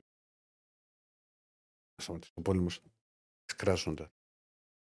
Πάει το μυαλό. Ναι, ναι, εντάξει, είναι καινούριο γήπεδο αυτό. Πάει το μυαλό. Άμα το δεις από μέσα. Ναι. Λοιπόν, οπότε συνεχίζουμε. Μιλήσαμε για εθνική. Μια και μιλήσαμε για το βοτανικό. Να συνεχίσουμε με Παναθηναϊκό. Συνέχεια τώρα. Like στο βίντεο, subscribe στο κανάλι μας. Άρα λοιπόν λύσαμε το θέμα του βοτανικού. Τα όσα είπε και ο κ. Παναγιώτης Μαλακάτης αποκλειστικά εδώ. Εντάξει, εγώ καταλαβαίνω τον κόσμο, ρε παιδί μου. Δεν άλλαζε κάτι. Εσύ, ο κόσμος σου λέει ότι εδώ υπήρχε μια βούληση από πλευράς Μπαγκογιάννη. Όντως. Τι γίνεται τώρα που αλλάζει ο δήμαρχος? Από τη στιγμή. Παίρνετε ξαναστείλε, φίλε μου, γιατί δεν έχω προλάβει να δω που λέει. Κάνω ερωτήσεις και να απαντάει ο Διονύσης. Στείλε μου πάλι να το δω.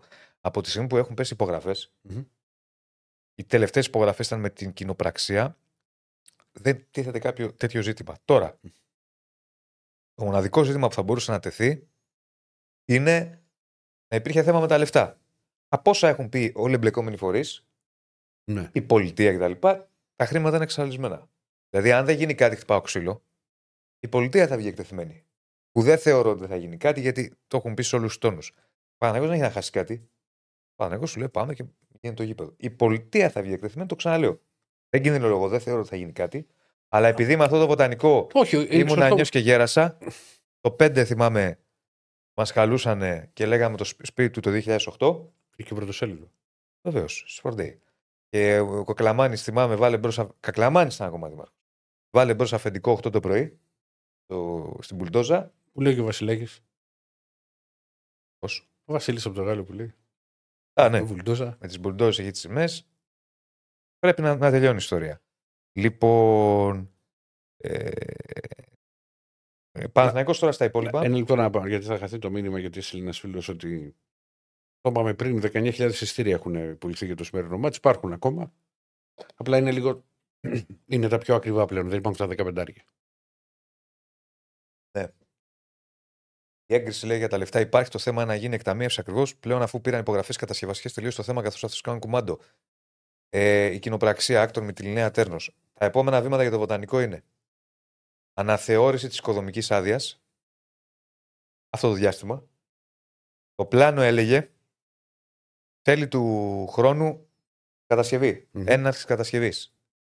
Επειδή σε Ελλάδα, επειδή όλα αυτά με τις γραφειοκρατίες και τις αναθεωρήσεις και. Βάλε κάτι περισσότερο. Εγώ θα βάλω 1-2 μήνες. Και θα πω αρχές του επόμενου. Αλλά μακάρι να το τρέξουν και να είναι. Σε μια δήλωση που είχε κάνει ο κύριος Δούκας το Σεπτέμβρη στο Αθηναϊκό Πρακτορείο Ειδήσεων, όταν τον είχαν ρωτήσει για το θέμα του βοτανικού, είχε πει ότι είναι υπέρ του βοτανικού. Και θα πρέπει κατά την άποψή του να τρέξει το θέμα πιο γρήγορα. Θα είχε πει το Σεπτέμβρη. Θέλω να πιστεύω ότι σύντομα θα τον έχουμε μαζί μας. Θα το προσπαθήσουμε. Μας μιλήσει και για το βοτανικό, όχι μόνο. Μας μιλήσει και για άλλα πράγματα.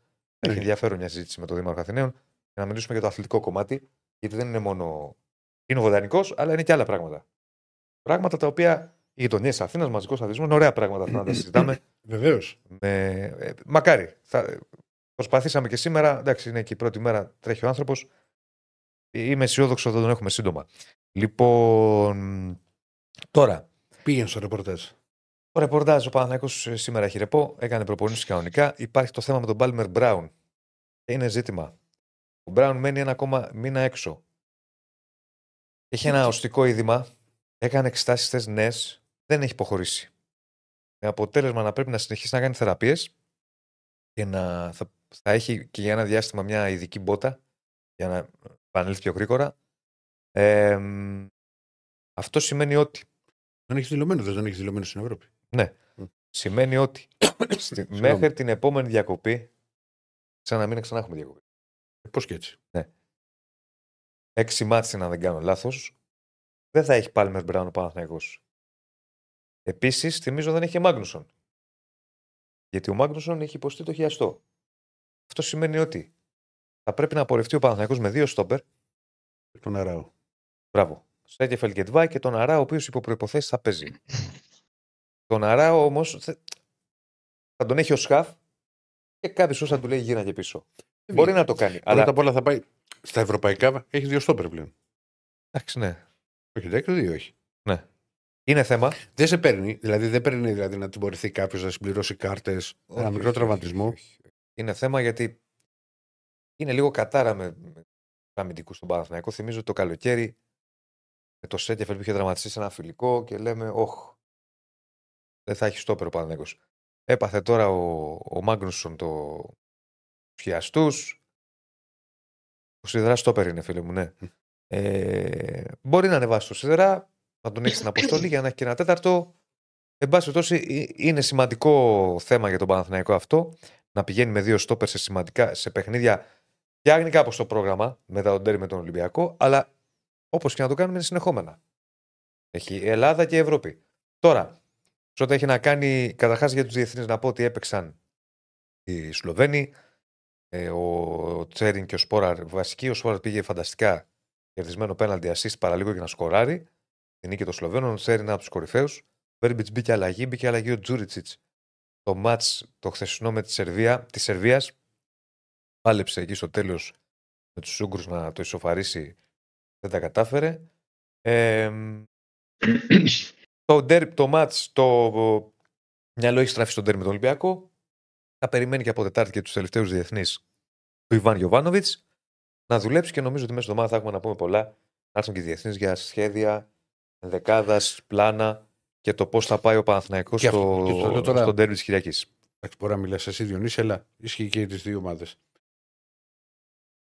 Τώρα θα ξεκινήσει η προετοιμασία που επιστρέψουν και όλοι.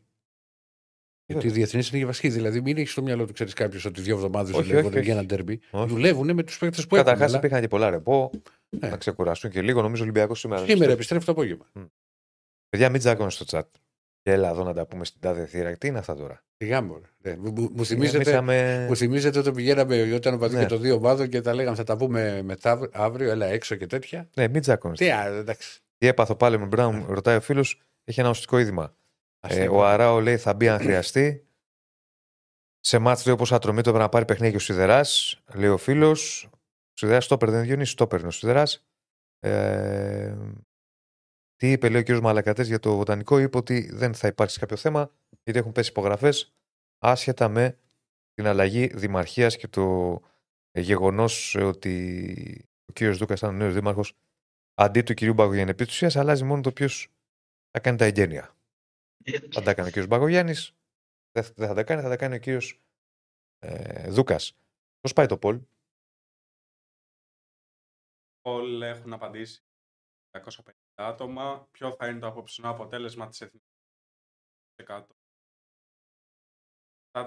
7% περισσοπαρία. 4%. Μάλιστα. Από like πώς πάμε κύριε Στέφανη για να πάμε να συνεχίσουμε. Μας παρακολουθούν 630 άτομα, έχουν ψηφίσει το poll 500. Ναι. 135 like. Ρε παιδιά. Ανεβάστε τα like, παιδιά. Τσάμπα είναι. Τσάμπα είναι τα like, παιδιά. Σπάστε το κουμπί. Θέλετε να βγάλουμε και Αναστάση. Πώς θα βγάλουμε Αναστάση χωρίς like. Αναστάσεις εδώ πέρα λένε ότι κάνει πρόταση για 1v1 πυγμαχή. Αναστάσεις.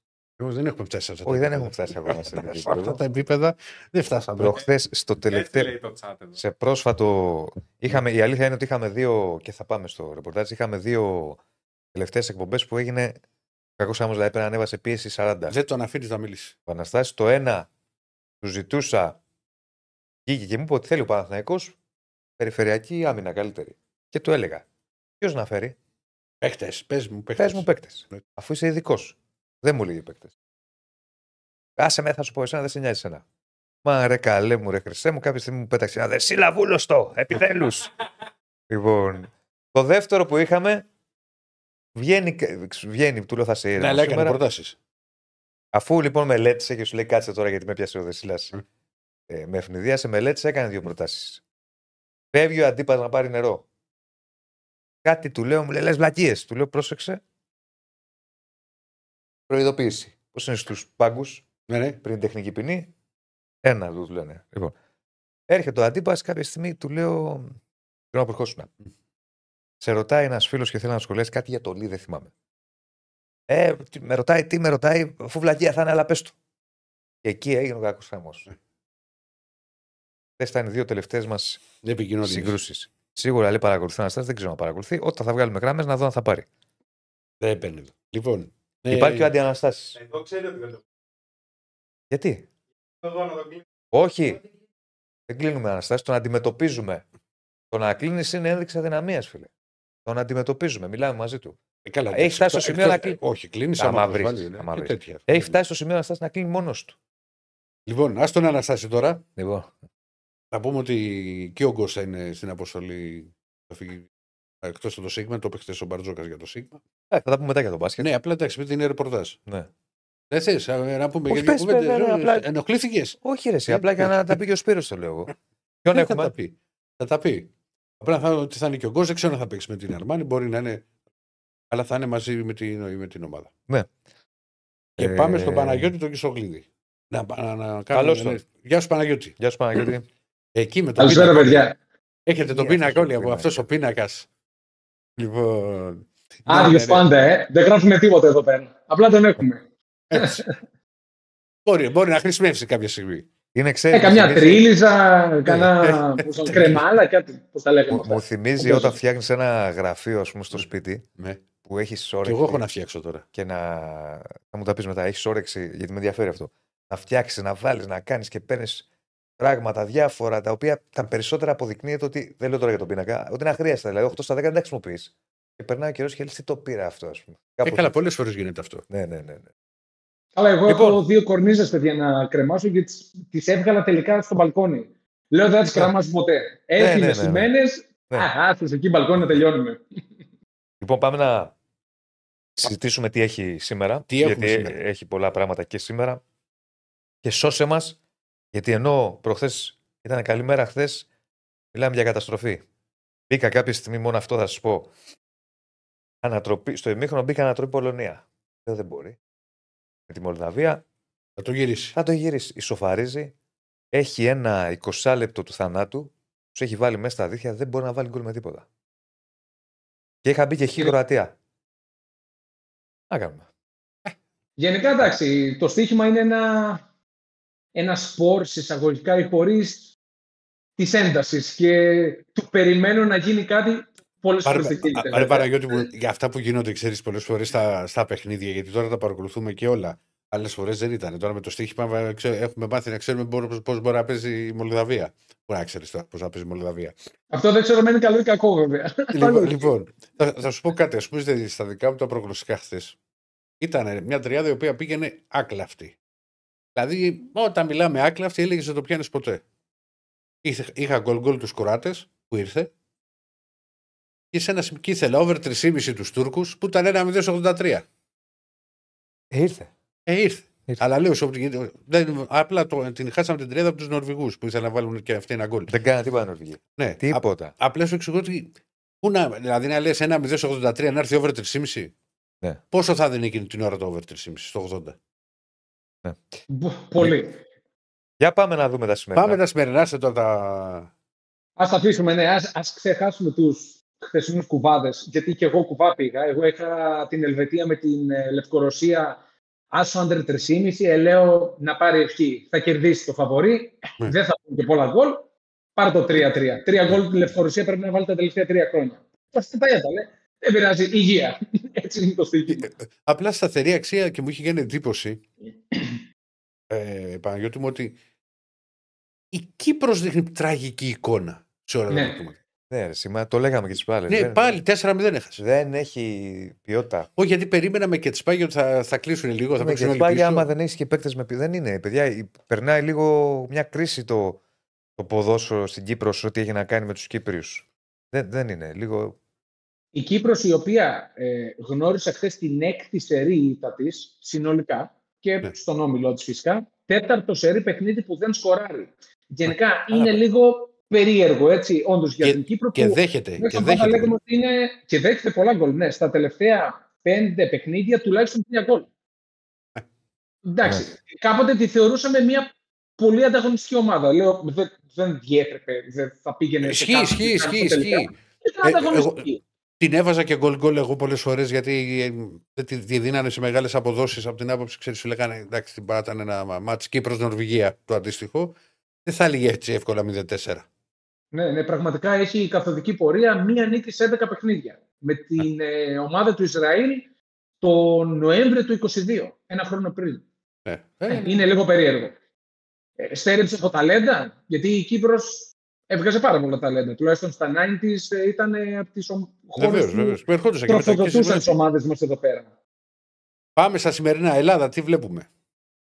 Ελλάδα. Τελευταία φορά που τα είπαμε ήταν πριν το Ολλανδία-Ελλάδα. Δεν το θυμάται, αλλά το θυμάμαι εγώ. Δεν ξέρω αν είναι καλό ή κακό αυτό.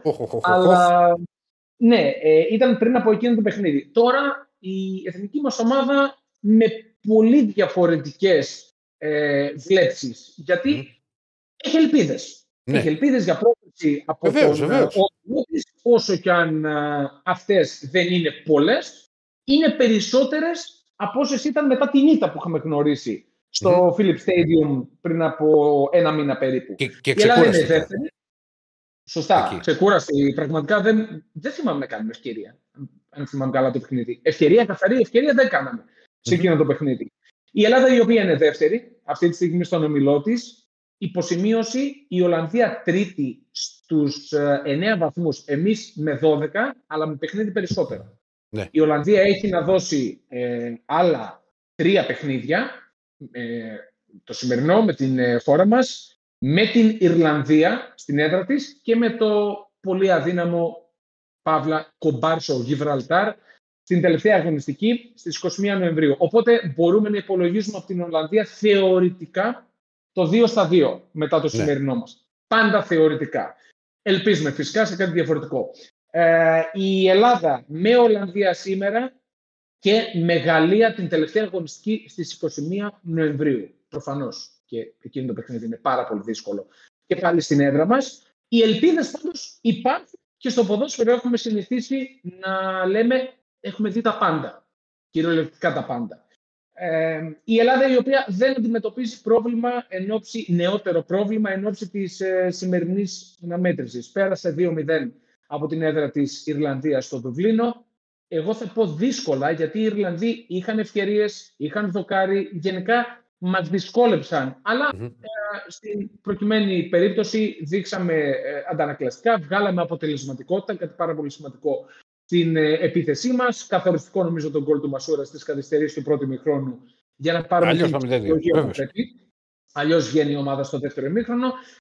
Είμαστε σε μια καλή κατάσταση. Οι απόντες Μπάλντοκ και Χατζηδιάκος ήταν τραυματίες και από το προηγούμενο παιχνίδι με την Ιρλανδία και εκτός αποστολής ο Δούκας, για τον οποίο είχαμε πάλι ένα ψουψού, να το πούμε έτσι, μεταξύ μας για τις θέσεις του Γκουστάβο Πογέτ. Γκουστάβο Πογέτ, ο οποίος είπε αυτό με την Ολλανδία είναι το πιο σημαντικό παιχνίδι για την εθνική μας ομάδα, μέχρι το επόμενο φυσικά. Η παράδοση δεν μας ευνοεί. Στα τελευταία 10 μεταξύ μας παιχνίδια 8 ήττες. Η μοναδική ήττα ήρθε σε φιλικό εκτός έδρας το 2016 με 2-1. Μοναδική νίκη. Η μοναδική νίκη, με συγχωρείτε. Η μοναδική νίκη της εθνικής μας ομάδας. Οι Ολλανδοί με απουσίες σε αυτή την αναμέτρηση, δηλαδή στην λίστα των απόντων για τον Ρόναλντ Κούμαν που είπε ότι η Ελλάδα έχει βρεθεί σε μια θέση που δεν περίμενε ότι θα βρεθεί, ότι έχει ελπίδες για να περάσει μέσα από τον όμιλο στα τελικά του γύρου 2024. Στη λίστα των απόντων υπάρχουν παίκτες οι οποίοι είναι αξιοθυμίωτοι. Είναι παίκτες που γνωρίζουμε και τους βλέπουμε κάθε εβδομάδα στο Champions League. Μπέρκχαους, Ντελίχ της Μπάγκερ Μονάχο, Ντεπάι της Ατλέντικο, Γκάκπο της Λίβερπουλ, Φλέκεν, Λάγκ, Κοπ Μάινερς. Είναι παίκτες βαρόμετρα για την εθνική ομάδα της Ολλανδίας, η οποία βέβαια δεν μπορούμε να την αμφισβητήσουμε. Έχει λύσεις. Δεν ξέρεις και αυτή πώς θα. Τι βλέπεις τώρα, τι προτείνεται. Τι βλέπουμε. Ο head tipster του μπεταράδες.gr επιλέγει το σημείο που επέλεξε και στο Ιρλανδία-Ελλάδα και έπρεπε να βγει. Τώρα από το έπρεπε να βγει μέχρι το βγήκε, γνωρίζετε στο στοίχημα ότι είναι μια χαοτική. Να σου πω εγώ έπρεπε. Πολλά έπρεπε. Τόσα χρόνια.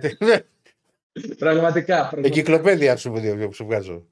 Είχε επιλέξει το γκολ-γκολ, επιλέγει και πάλι το γκολ-γκολ στην αναμέτρηση της Ελλάδας με την Ολλανδία, με δεδομένα ότι η Ελλάδα δίνει μία από τις τελευταίες της ευκαιρίες για να διατηρήσει αυτές τις πιθανότητες πρόκρισης μέσα από τον όμιλό της στα τελικά του Euro 2024 και απ' την άλλη η Ολλανδία με στόχο ουσιαστικά και πρακτικά να καθαρίσει, έτσι, γιατί άμα κερδίσει η Ολλανδία καθαρίζει παράλληλα και την πρόκριση αν πάρει και τα άλλα δύο παιχνίδια που είναι βέβαια με τα πολύ υποδέστερες αντιπάλους όπως είναι το Γιβραλτάρ.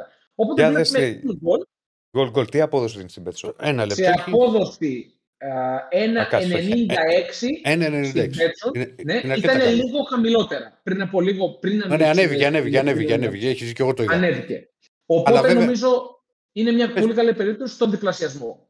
Σχεδόν στον διπλασιασμό είναι. Βέβαια, ακόμα καλύτερη περίπτωση θα είναι τον γκολ να το βάλει ο Γιώργης ο Μασούρας σε 5,20 στην BetShop. Ας σου πω ένα bet builder. Τον οποίο θα τον ακολουθήσω πιστά για τρίτο σερί μάτσα σκοράρει και με τον Γιβραλτάρ το βάλε.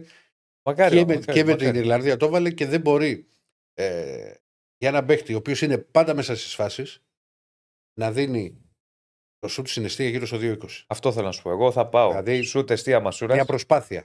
Σουτ στην εστία Μασούρας. Μία. Θα πάω στο γκολ και θα πάω και στο άσο ημίχρονο. Ωραίο. Ακούω και τον Ηρακλή και τον Διονύση. Ειδικά για τον Μασούρα δεν το συζητώ. Είναι τρομερά φορματισμένος και στον Ολυμπιακό. Δηλαδή, είναι μέρα με τη νύχτα η πορεία που κάνει στον Ολυμπιακό φέτος με την περσινή. Έβαλε και γκολ. Μα έχει πολύ μεγάλη λογική. Στον Ολυμπιακό, Παναγιώτη μου, έχει μεγάλη λογική γιατί παίζει στη θέση του. Δεν παίζει εκτός. Κράτα τα να τα πούμε μετά με την κάρτα. Γιατί βιάζεσαι. Εντάξει, τον έχουμε καρτούλα, ωραία. Ενθουσιάζεται με τον Μασούρα και έχουμε καρτούλα. Ρε αδερφέ, μου έχουν φάει τα σηκώτια με τον Μασούρα 3 χρόνια στις εκπομπές.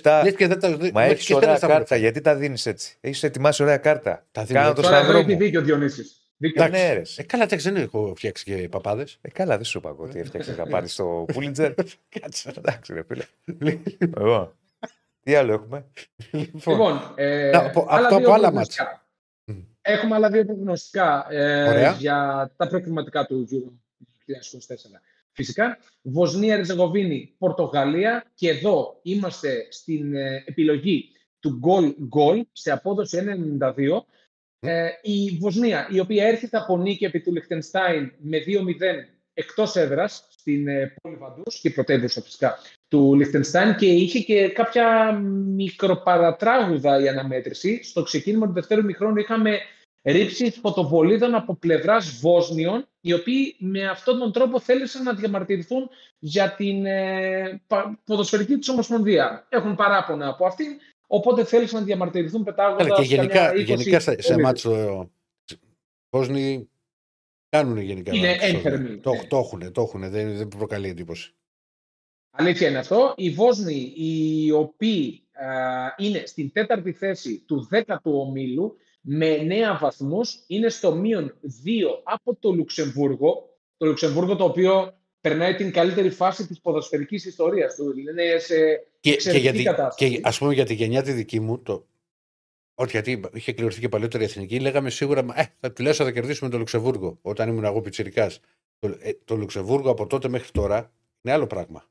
Ναι, έχει ανεβάσει πάρα πολύ το επίπεδό της. Σε αυτό φέρει ευθύνη και ο ομοσπονδιακός ο Χόλτς, ένας εξαιρετικός ομοσπονδιακός τεχνικός για πολλά χρόνια στον πάγκο του Λουξεμβούργου.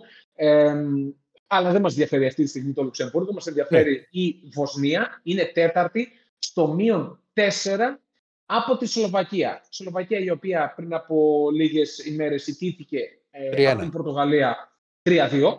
3-2, έβαλε και δεύτερο. Ναι. Ξεχνάς το τρομερό γκολ του Λομπότκα. Το 3-2 είναι με. Φίλε μου, η απάντηση μου είναι απλή. Το συγκεκριμένο μάτι σου είχα παίξει γκολ-γκολ και όταν έγινε το 3-1 δεν ασχολήθηκα μετά. Πατάς το κόκκινο στην τηλεόραση και τελείωσε. Δεν ήμουν για τη χαρά του θεάματος μετά. Σωστό. Σήμερα βέβαια η Βοσνία έχει ένα πολύ δύσκολο έργο στη Ζένιτσα κόντρα στην Πορτογαλία. Πορτογαλία η οποία είναι μία από τις ομάδες που κέρδισε ήδη την πρόκρισή της στα τελικά του Euro 2024. 7-7 με 27-2 διαφορά γκολ. Τα δύο γκολ από τη Σλοβακία. Αυτά ήταν μόνο που δέχτηκε η ομάδα του Μαρτίνες. Δεν έχει ενδιαφέρον βαθμολογικό πέρα. Θα παίξει μόνο για την ιστεροφημία της και αναμένονται αλλαγές σύμφωνα με το ρεπορτάζ από πλευράς Ολλανδίας. Οπότε ποντάρουμε στο γκολ-γκολ και σε αυτή την αναμέτρηση, γιατί η Βοσνία από τη μία πλευρά μονόδρομος η νίκη, αν θέλει να διεκδικήσει την πρόκρισή της μέσα από τον όμιλο στα τελικά. Η Πορτογαλία απ' την άλλη, με ποδοσφαιριστές που θέλουν να πάρουν, να τραβήξουν από τα μαλλιά την ευκαιρία που θα τους δώσει ο προπονητής τους, μπορούν να σκοράρουν. Το έχουν κάνει 27 φορές άλλωστε. Έχουν ποιότητα. Και τη δεύτερη που θα πούνε σιγά. Ναι. Ακριβώς. Οπότε και εδώ η επιλογή μας είναι το goal-goal σε απόδοση 1,92. Αυτή τη στιγμή στην Betshop. Και το τρίτο. Και το τρίτο παιχνίδι είναι το Βέλγιο-Σουηδία, το οποίο Βέλγιο έχει ήδη και αυτό έχει πάρει ήδη το ειστήριο για τα τελικά της διοργάνωσης, την πρόκριση. Προέρχεται από 4 σερί νίκες, στις 3 από τις οποίες πετυχαίνει τουλάχιστον από 3 γκολ. Την ίδια ώρα στην Σουηδία, να το βρω λίγο και εδώ το παιχνίδι με την βαθμολογία. Ναι. Η Σουηδία έχει φέρει 4 άβρες στα 5 τελευταία μάτς, είναι στους 6 πόντους, 13. Έχει μια ελπίδα, δηλαδή μιλάμε τώρα για το θαύμα των θαυμάτων, να κάνει μόνο νίκες και να αποχωρήσει η Αυστρία από τη διοργάνωση, να μην συνεχίσει τα προκριματικά. Μόνο έτσι μπορεί να είναι. Μόνο βαθμολογικές οι ελπίδες, έστω και μικρές. Παρ' όλα αυτά, περιμένουμε μια ανοιχτή αναμέτρηση σε αυτό το παιχνίδι και από το Βέλγιο και από τη Σουηδία. Το λεγόμενο γκολ και θέαμα που λέμε. Οπότε η επιλογή μας είναι και πάλι από τα γκολ. Γκολ-γκολ και over 2,5. Το κόμπο, το συνδυαστικό. Να το δούμε πόσο το βρίσκουμε στην BetShop, γιατί οι αποδόσεις που έχουμε στο site διαφέρουν. Ναι. Λοιπόν, αλλάζουν κιόλας. Και αλλάζουν από στιγμή σε στιγμή. Το goal goal και over 2,5 είναι στο 2,09 αυτή τη στιγμή στην BetShop. Και θεωρούμε ότι είναι μια πολύ καλή ευκαιρία από διπλασιασμό και πάνω, ειδικά με δύο ομάδες που σκοράρουν και δύο ομάδες που παίζουν επιθετικά, έχουν επιθετικούς προσανατολισμούς. Όχι, έχεις απόλυτο, συμφωνώ μαζί σου. Εγώ, να ξέρεις, το πήγαμε λίγο πιο συντηρητικά το συγκεκριμένο μάτι στο Betcom. Δηλαδή, εγώ το έδωσα απλόβερ. Όχι, το απλόβερ είναι στο 1,76 που εγώ το ακούω προσωπικά. Μάλιστα. Ναι. Ωραία. Καλά να τα πράγματα. Τρεις επιλογές μας είναι. Έντονες συγκινήσεις θα είναι σήμερα, στοιχηματικά. Οπότε, ας δούμε. Σε ευχαριστούμε πολύ, Παναγιώτη μου. Γεια σου, Παναγιώτη. Χάθηκε και ο ήχος. Τον καθάρισε ο κ. Στέφανος. Στο Παναγιώτη τα λέμε. Σαν αυγό. Ναι. Ρε εσείς τι τσακώνεστε τώρα για τον Πογέτ και για το... Αλλάξανε γήπεδο. Τώρα πήγαμε σε άλλη τέτοια. Ο Πογέτ μας κάνει, δεν μας κάνει και η εθνική του... Η ΕΠΟ τώρα... Ρε μ' αρέσεις. Η Ελλάδα παίζει. Η εθνική ομάδα παίζει. Άλλον δεν πήραμε ρε. Πήραμε. Όχι, ξέρεις, ήταν και το. Όχι, για άλλα λένε μωρέ. Λένε ότι και καλά, άλλοι λένε η εθνική του Μελισανίδη, η εθνική του έτσι, η εθνική του αλλιώς. Έλα, αρέσεις. Σταματήστε, ρε, σταματήστε. Ωραία ζωή. Κάθαμε και Βασιλοπίλαρο, τον Μπάγκο. Καλά, έτοιμοι ήσασταν. Ποιος είναι ο Βασιλοπίλαρο? Α, ο Δημητριάδης. Πώς τον έγραφε ο Φεδόνα? Μακεδόνας αρχισκόρερ. Αρχισκόρερ. Εντάξει, το είχε τον κόρ πολύ. Πολύ το είχε. Βγήκε πρώτο σκόρερ. Ωραία, συνέχεια. Τι θα γίνει, μία έτσι, μία αλλιώς το βλέπω με τα σταυροπόδια. Έχεις χειρότερος από του Σίντι Κρόφορντ, έχεις γίνει. Θα γίνει με το ναι, με το chat, παιδιά, ηρεμήστε λίγο. Τι σχέση έχεις? Σίντι Κρόφορντ, όχι Σίντι Κρόφορντ. Ούτε γι' αυτό δεν ξέρει. Σάρον Στόουν και λέει ο Σίτι Κρόφορντ. Σίτι Κρόφορντ είχε την Ελίτσα. Ναι, Σάρον Στόουν. Αλλά αυτές ήταν δικές μου εποχές, δεν ήταν δικές. Έλα ρε, ήταν δικές μου εποχές. Δηλαδή, δηλαδή εσύ το 60, το 60 δεν ξέρεις τι έχει γίνει. Καλά, τέξτε, θα σου. Η πρώτη που θα προχωράνε θα ήταν η Ορνέλα Μούτρη. Μα τώρα σου είπα για μια σκηνή η οποία είναι παγκόσμιο viral, ας πούμε. Ναι, αλλά δεν την πέτυχες. 40 χρόνια. Δεν την πέτυχες. Πού ζούμε, ρε Ηρακλή. Μετά τελειώσανε. Δεν το βλέπεις μετά, δεν παίζει. Δηλαδή, ώρες και ώρες. Θυμίζει τον πατέρα μου. Ναι. Πού τα θυμάσαι αυτά, ήταν στα χρόνια τα δικά μου. Μα ρε πατέρα, τι λες. Μια χαρά θα τα λέγαμε τον πατέρα. Δεν παίζουν. Ώρες, ειλικρινά. Λες και βγήκατε από το. Μα κάτσε περισσότερο της γενιάς μου. Αυτό σου είπα, δεν σου είπα τίποτα. Δεν σου είπα τίποτα. Σου είπα ότι ήταν περισσότερο της δικιάς μου γενιάς. Δεν σου είπα τι μου είπες κάτι. Εσύ αρπάζεσαι αμέσως. Δεν αρπάζομαι. Απορώ. Τι απορώ. Μιλάμε για ένα παγκόσμιο viral. Το σταυροπόδι. Που έγραψε ιστορία. Να δεν την πέτυχες. Αυτό σου λέω. Ήρθε την πέτυχα. Αυτή την έκανε Σίντι της Σάρων. Ναι, μωρά, μπερδεύτηκα τώρα. Πάντα μπερδεύω εγώ ηθοποιούς. Το έχω ξαναπεί. Γενικώς μπερδεύω εγώ ηθοποιούς και ονόματα. Πάντα. Εγώ ξέρεις δεν θυμάμαι. Τι. Ποτέ. Είμαι Δεσίλας αυτό. Δρόμους. Όχι, δρόμους θυμάμαι. Δηλαδή, αν μου πεις ποια είναι στα δύο, δεν ξέρω. Σοβαρά μιλάς. Όχι, τώρα το παράκανες. Αλήθεια σου λέω. Στα δύο από κάτω είναι. Ποια είναι από κάτω. Πανεπιστήμιο στάδιο. Μία πάει, η άλλη έρχεται. Ναι. Ούτε δεν θυμάμαι ποτέ. Όχι, εγώ έχω πάντα πρόβλημα με ονόματα ηθοποιών, τραγουδιστών. Ναι. Πάντα, δηλαδή, τεχνάω. Ο Μέλ Γκίψον τον μπερδεύω με τον. Ό,τι δεν μας ενδιαφέρει, δεν το θυμόμαστε ποτέ. Ναι, ναι, ναι. Κατάλαβες, δεν σε νοιάζει τώρα ο Μέλ Γκίψον, δεν θα πάνε να τα αναπιέσεις. Ο Μέλ Γκίψον. Ναι, δεν θα πάνε να πιεις για μπυρίτσα με το Μέλ. Όχι, δεν είναι με το Μέλ. Μακάμπι Χάιφα, ναι, να πούμε ότι αιτήθηκε επισήμως αναβολή του αγώνα με τη Villarreal. Αξιολογικό. Τώρα τι θα γίνει εκεί θα δούμε. Γιατί η κατάσταση είναι τραγική στο Ισραήλ. Με το Μέλ δεν ξέρεις τι θα γίνει. Και τι θα γίνει. Τι θα γίνει πού. Στη συνέχεια. Είμαστε από το Ισραήλ. Τα χειρότερα έρχονται, ρε φίλε. Όχι, ναι, αλλά το νέο κομμάτι του Champions League, του Europa League, όπου υπάρχουν οι ομάδες. Δεν ξέρεις. Α, ναι, τι να σου πω τώρα. Εκεί. Με τον Άγιο Γεωργίου όμως μπορούμε να πάμε για μπύρα και τον έχουμε και μαζί μας. Για ρίχτω. Καλά, 100-0. Ο Άκης και χωρίς μπύρα δεν γίνεται. Κύριε Άκη, μας τι έγινε. Πώς είμαστε. Τι θυμάσαι τη σκηνή από το βασικό. Το ένστικτο, δεν ήταν. Ναι. Το βασικό ένστικτο. Όχι, δεν τη θυμάμαι τη σκηνή. Δεν ξέρω ποια σκηνή λέτε. Δεν άκουσα τι λέγατε καταρχήν. Δεν ξέρω ποια σκηνή λέτε. Τα σταυροπόδια. Όπως κάνει ο Ηρακλής τώρα. Τον είδες πως έκανε τώρα. Έχει φαγωθεί να αλλάζει πόδια. Ο Ηρακλής καταρχήν γλίτωσε χθες γιατί η βασίλισσα του ελληνικού μπάσκετ έφτασε μισή ανάσα από το διπλό στο σεφ, αλλά δεν την αφήσανε. Τι αγάπη. Έτσι θέλω να ξεκινάμε. Θέλω να ξεκινάμε. Κάτσε, όχι τώρα έχεις. Άσε βρε Άκη που δεν την αφήσανε. Λάδω καθώς και Παναγία. Μισό λεπτό εκεί. Εγώ θα είμαι ο διαιτητής. Ναι. Εγώ δεν ξέρω από μπάσκετ. Εγώ δεν ξέρω από μπάσκετ, αλλά άνθρωποι. Σφυρίζω έναρξη. Δεν μπορώ να επιχειρηματολογήσω, αλλά για να λέμε ότι μας φάξανε, μας φάξανε. Τέλεια, πολύ απλά τα πράγματα. Πώς σας φάξανε, Ρεγκάκι μου. Δεν ξέρω, σου λέω, δεν μπορώ να επιχειρηματολογήσω. Δεν ξέρω. Απλά εμπιστεύομαι. Το χρονόμετρο είχε μόνο πρόβλημα, αδερφέ. Το χρονόμετρο στην αρχή. Άλλα που καθυστέρησε. Σοβαρά τώρα πάντως. Βιάζεται τώρα εσύ που. Η ΑΕΚ ήταν αρκετά καλή.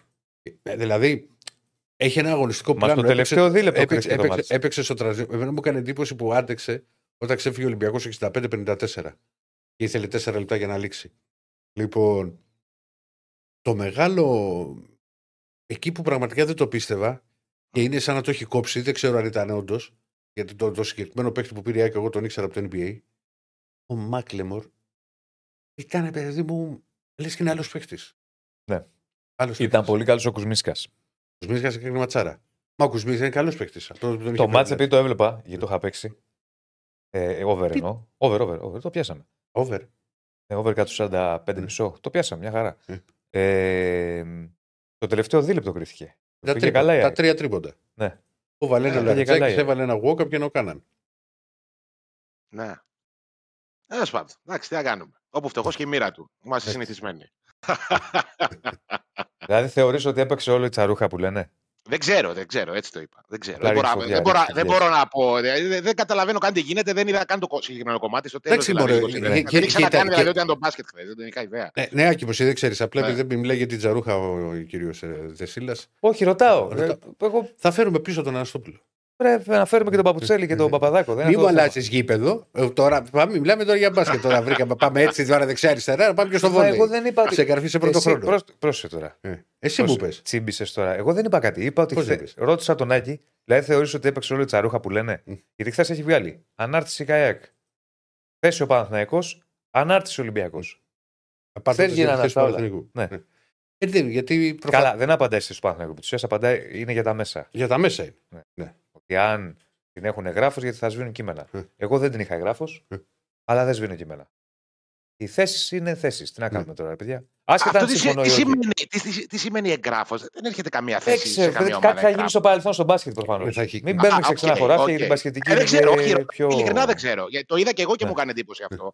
Αλλά θέλω να σου πω, οι ομάδες, ρε παιδί μου, αν επικοινωνήσουν κάτι, όλες και οι μπασκετικές και οι ποδοσφαιρικές, με ένα μήνυμα. Αυτό εννοώ. Πάντως το πάλεψε η ΑΕΚ. Πολύ. Ναι. Πώς το λένε. Και αποδεικνύεται. Θα τα πούμε εδώ για μπάση μια και ξεκινήσατε όμως. Και ο Παναθηναϊκός και ο Ολυμπιακός δυσκολεύτηκαν. Ο Παναθηναϊκός περισσότερο. Το Περιστέρι. Ο Ολυμπιακός δυσκολεύτηκε λιγότερο γιατί το καθάρισε το τελευταίο δίλητο. Δείχνει ότι υπάρχει κούραση, το λένε και οι προπονητές. Θα τα πούμε όμως μετά με τον Σπύρο. Αλλά και ο Μπαρτζόκας και ο Αταμάν. Να τα πεις αυτούς που λένε μηνύματα την Παρασκευή που λένε. Γιατί κουράζονται ότι είναι δικαιολογίες και τέτοια. Ναι. Για πάμε, Κυριάκη. Βίντα χθες έπαιξε. Βίντα έπαιξε, δεν πήγαμε καθόλου καλά. Γιατί ο προσωπικός μας αντίπαλος έβαλε 2 γκολ και έχασε 2-1 η Κροατία. Ναι. Αλλά έπαιξε βασικός όλο το παιχνίδι ο Βίντα. Γκατσίνοβιτς ήταν η μεγάλη είδηση ότι έπαιξε στο Βαρία Σερβία. Βασικός μετά από 3 χρόνια.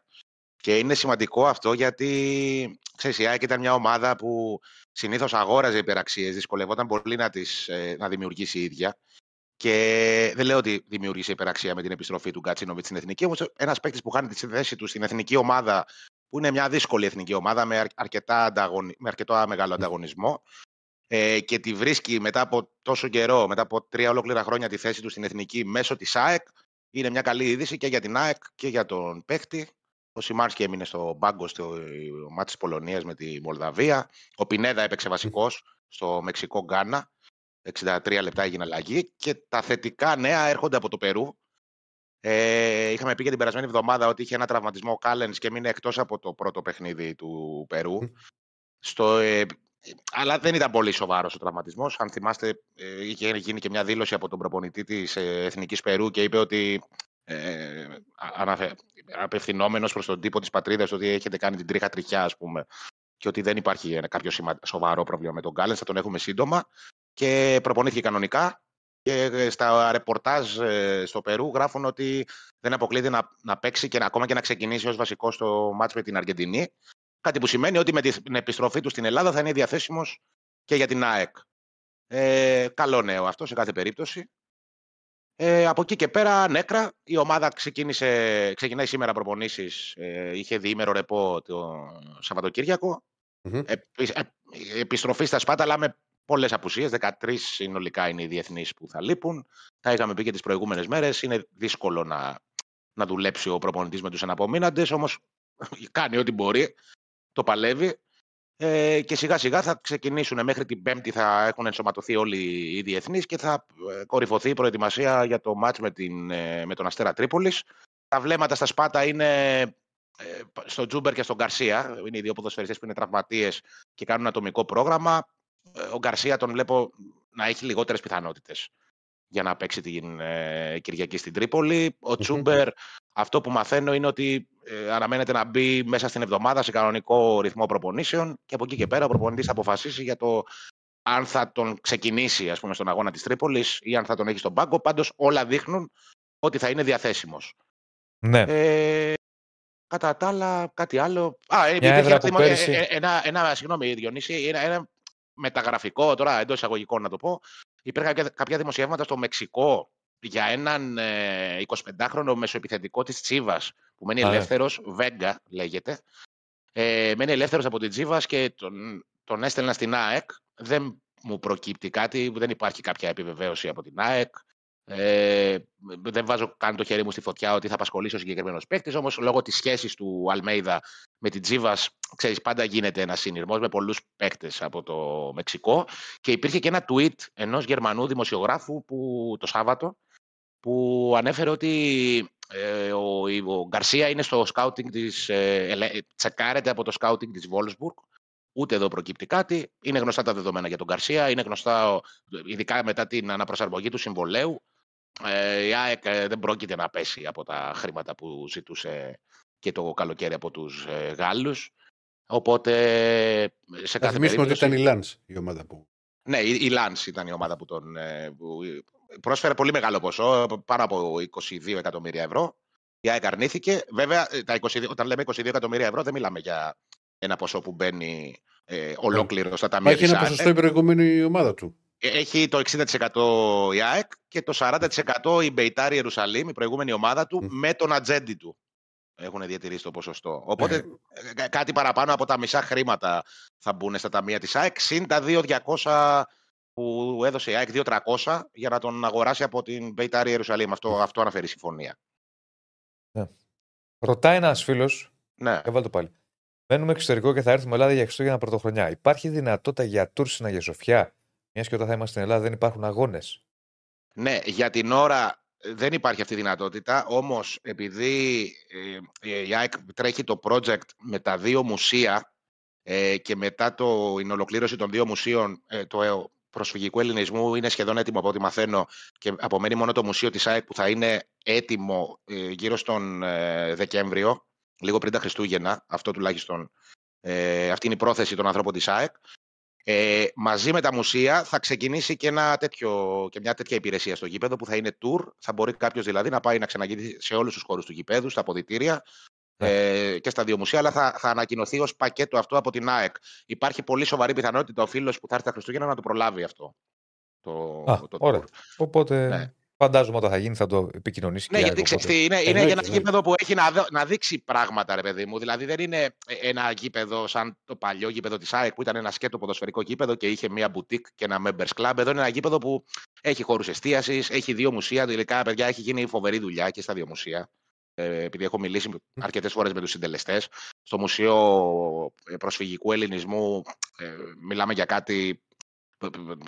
Τι να σου πω τώρα, πάρα πολύ μεγάλο ας πούμε, που γίνεται και δεν έχει να κάνει, δηλαδή πρέπει να είναι κάποιος ΑΕΚ για να το επισκεφτεί. Αξίζει τον κόπο να το επισκεφτεί οποιοδήποτε. Είναι πάρα πολύ συγκινητικό, συναισθηματικό και πολύ ιστορικό. Και το μουσείο της ΑΕΚ, για τους φίλους της ΑΕΚ, είναι κάτι μεγάλο. Η ΑΕΚ δεν είχε ποτέ μουσείο, δεν ξέρω στις υπόλοιπες ομάδες αν υπάρχει στην Ελλάδα. Πάντως στο εξωτερικό, ξέρεις, είναι η βιτρίνα της ιστορίας του κάθε κλαμπ, ας πούμε, είναι το μουσείο του και είναι πολύ καλό που η ΑΕΚ επενδύει και ασχολείται πολύ σε αυτό το κομμάτι και έχει πράγματα να δεις στο γήπεδο, είναι ωραία. Και τώρα γύρισα από τη Φιλαδέλφια και είχε κόσμο που να πάνε για το βράδυ στην Εθνική που είναι από τώρα ας πούμε, και πίνουν καφέ και ξέρεις, είναι ένα τέτοιο πράγμα ας πούμε. Ναι. Συγγνώμη Διονύση. Παναγιώτης θυμάμαι είχε μουσείο, είχε μια κυδωρότηση στο οποίο το είχε μέσα στην Παιανία. Α, μπράβο, ναι, σωστά. Σωστά. Αλλά μου είχε κάνει εντύπωση, πάντα μου έκανε εντύπωση και έλεγα καλά. Έχεις μουσείο το οποίο είναι κλειστό για τον κόσμο. Δηλαδή... Και ο Ολυμπιακός νομίζω κάτι έχει. Έχει στο Καρεσκάκι. Α, είναι μέσα στο Καρεσκάκι. Ναι, σ' άλλο χώρο. Ναι, είναι εκείνη. Α, οκ. Ναι. Τι άλλο, έχουμε κάποια ερώτηση ακόμα? Ο έχει τουρ. Ναι, και το είπε, κάνεις τουρ δηλαδή στο γήπεδο μας? Όχι, δεν έχει. Όχι, ρωτάω, δεν ξέρω. Επειδή είπες ότι έχει το μουσείο. Εντάξει, το μουσείο είναι κάτω. Είναι κάτω. Okay. Δεν ξέρω τώρα, αδερφέ, άμα πηγαίνουν και παιδάκια τώρα. Άμα θέλουν κάποια παιδάκια θα μπορούν να πηγαίνουν. Ένας σοβαρός μπαμπάς θα το πάει το παιδί στο Μουσείο του Ολυμπιακού. Είναι σοβαρός δάσκαλος. Τα σχολεία που να πάνε στο μουσείο, τα σχολεία. Τι είναι, το Μουσείο Τέχνης? Καραϊσκάκι είναι, ρε φίλε. Θα πει το σχολείο που πάμε εκδρομή. Δρομή στο Μουσείο της ΑΕΚ ή στο Μουσείο του Ολυμπιακού. Εντάξει. Όχι, στο Μουσείο, στην ΑΕΚ υπάρχει αυτή η πρόβλεψη για σχολεία, για το Μουσείο Προσφυγικού Ελληνισμού. Είναι το τρίκ του προσιλητισμού αυτό. Καταλαβαίνετε, έχω τα σχολεία, βλέπω το τέτοιο, παίρνει και ένα τέτοιο το μπουτίκ. Τσάκ, έγινε και ΑΕΚ. Γυρνάει σπίτι, ποτέ είναι κεφαλικό μπαμπάς. Τι άλλο έχουμε? Δεν έχει φαγητό. Τίποτα κατά τα άλλα, ησυχία άκρα. Περιμένουμε τώρα. Είναι λίγο ξενέροντες αυτές οι εβδομάδες. Από Τετάρτη θα έχουμε πράγματα να γυρίσουμε. Όχι, λέω για το ποδόσφαιρο. Κάτσε να πούμε όμως μια πολύ δυσαρεστή είδηση. Τι έγινε? Είναι θρήνος και δημοσιογράφος. Έφυγε ο Πάρης Καλημερίδης. Ο δημοσιογράφος. Για όσους δεν το γνωρίζουν, ήταν ένας θεσσαλονικός δημοσιογράφος. Έσβησε, λέει, σήμερα σε ηλικία 74 ετών. Πάντα με τον μπάσκετ του Άρη, πάντα στις εκπομπές. Μεγκάλι και τα λοιπά. Ναι, δηλαδή έφυγε ο Ιωαννίτης και έφυγε Καλημερίδη. Συλληπιτήρια στην οικογένειά του. Και ο Μιχαλίτσιος από την οικογένειά του Άρη. Ναι. Απλά είπα τον Ιωαννίδη, ξέρεις, γιατί ήταν. Ναι, για τον μπάσκετ, κατάλαβα. Ναι, έβγαινε συνέχεια σε εκπομπές στην ΕΡΤ3 και έκανε αναλύσεις των αγώνων. Κρίμα. Ναι. Συλληπιτήρια στην οικογένεια του ανθρώπου. Κρίμα. Και κουράγιο. Κρίμα. Και δύναμη. Άκη, μόνο αυτό για Τρίπολη, τα εισιτήρια. Ρωτάει ένας φίλος. Εγώ ήμουν. Από ό,τι ξέρω. Ο Αστέρας Τρίπολης δίνει εισιτήρια στους φιλοξενούμενους. Ο πατήρ Παναθηναϊκού είχαν πάει, οπότε νομίζω ότι θα δοθούν και στον κόσμο της ΑΕΚ. Δεν ξέρω λεπτομέρειες. Είναι θέμα του Αστέρα Τρίπολης αυτό. Θα εκδοθεί ανακοίνωση. Εντάξει, είναι και κοντινό ταξίδι. Είναι ωραία η Τρίπολη να πάει κάποιος, ας πούμε. Είναι και νωρίς το παιχνίδι, άλλαξε η ώρα. Αγγευτική. Ρε παιδί μου, είναι κοντινό. Θέλω να σου πω, δεν είναι ότι. Κοντινό, πάνε, πήρουν ένα καφέ. Μία ώρα δρόμος είναι, μπορεί να το συνδυάσεις, ας πούμε, να πας και στο. Αλλά μία ώρα δεν είναι. Μία ώρα και 10 λεπτά είναι. Με 200. Πόσο είναι? Δεν είναι. 1 και 20, ξέρω εγώ. Έκανε να κάνεις και 3 ώρες. Εσύ. Είναι 180 χιλιόμετρα, πόσο είναι η Τρίπολη? Κοντινό είναι, ρε παιδιά τώρα, ναι, δεν είναι. Είναι καλός ο δρόμος. Δεν το λες δηλαδή ταξίδι την Τρίπολη, ας πούμε. Να πας εδώ με το τρένο από τη Φιλαδέλφια στην Κλιφάδα να κατέβεις και πολλή ώρα θέλω. Έλατε. Οκ. Θα τα πούμε. Γεια σου, Κυριάκη μας, θα τα πούμε αύριο. Να σε καλά. Λοιπόν, αυτά για από τον Άκη Γεωργιού και το ρεπορτάζ της ΑΕΚ. Σαθωρήθηκαν εσείς. Έβλεπα εκπομπές πολύ. Ναι. Πολλά θέματα για τον μπάσκετ με τον Άρη εκεί. Πολύ μεγάλη ιστορία. Θα πούμε συλληπιτήρια στην οικογένεια του Καλημερίδη. Και ελαφρύ το χώμα, ναι. Λοιπόν, like στο βίντεο, subscribe στο κανάλι, το poll συνεχίζει να τρέχει. Πώς πάμε από like? Από like. Παρακολουθούν αρκετά άτομα και τα μισά δεν έχουν κάνει. Πόσοι έχουν κάνει? Έχουμε 246 like. Κάντε ρε παιδιά. Είστε απαράδεκτοι. Πάμε να φτάσουμε το 500 αρικάκι. Σας βγάλαμε και στο γλίδι, σας βγάλαμε μαλακατέ. Ετοιμάζουμε full πράγματα. Κάνετε, γιατί δεν μας δίνετε. Είστε σοβαροί. Τι είναι αυτά που κάνουν? Σαν τον Ανδρέα τον Άργο μιλάς. Για Βασιλάκη Καΐλα τον έκοβα. Λίγο Ξανθόπουλο. Για ρίξε. Τι έγινε? Ρεπορτάζ Ολυμπιακού. Παπ, ρίχτο. Έχετε φτάσει 1 και 20. Ρίχτο. Με τις εξελίξεις σας. Αλλάζουν οι δήμοι και τρέμουν τα γονατάκια σας. Τώρα δεν μιλάς σωστά. Έλα ρε, σε πειράσω. Λοιπόν. Οι δήμοι είναι για να αλλάζουν, ξέρεις. Έτσι, σωστό. Οι δήμοι είναι για να αλλάζουν. Όχι, και να μην αλλάζουν. Δεν μπορεί να είναι κάθε στιγμή. Όχι. Περίμενε. Να πηγαίνεις 20 χρόνια. Περίμενε. Είχαμε στα Λεχενά τον Τζάγκο 20 χρόνια. Κάτσε ρε Διονύση. Φωνάζανε κάτω οι χούντα του Τζάγκου. Έτσι φωνάζανε. Και έκανε λάστιχα. Δεν το ξέρανε. Κάτσε ρε Διονύση. Αν ένας δήμαρχος προσφέρει έργο, να μείνει και 20 χρόνια. Όχι. Είμαι κάθετα αντίστοιχος. Γιατί δεν υπάρχει. Είναι στη φύση του πολιτικού. Δεν υπάρχει πολιτικός, ειδικά δήμαρχος, τοπικός παράγοντας, ο οποίος θα κάθεται 20 χρόνια και θα προσφέρει το ίδιο έργο όταν είναι 45 και όταν είναι 65. Είμαι κάθετος εγώ σε αυτό, αλλά εντάξει, μπορεί να είμαι και λάθος. Αυτό πιστεύω. Κάτσε, φίλε, το βλέπεις. Πρέπει να ανανεώνεται. Βλέπεις το Δήμος σου. Πρέπει να ανανεώνεται. Όπως επίσης, εγώ δεν καταλαβαίνω ποτέ. Τι κίνητρο έχει στα 65 ο Δήμαρχος, όπως είχε στα 45 του να κάνει πράγματα. Ναι. Έτσι πιστεύω εγώ. Ωραία. Κάτω η χούντα φωνάζανε. Εντάξει, ο άνθρωπος είχε προσφέρει, δεν λέω. Απλά σου λέω ότι ήταν πολλά χρόνια.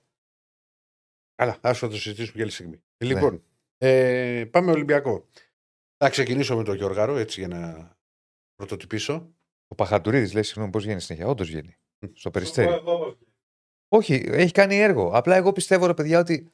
Θα πάμε. Επειδή είναι το κλίμα των ημερών με το Δήμο, θα πάμε στον Ολυμπιακό. Α, τώρα σου ήρθε. Πιστεύω ότι πρέπει ο Δήμος. Πήγαινε 2 τετραετίες. Καλά είναι. Άσε να έρθει ένας άλλος. Πενταετίες πήγαινε.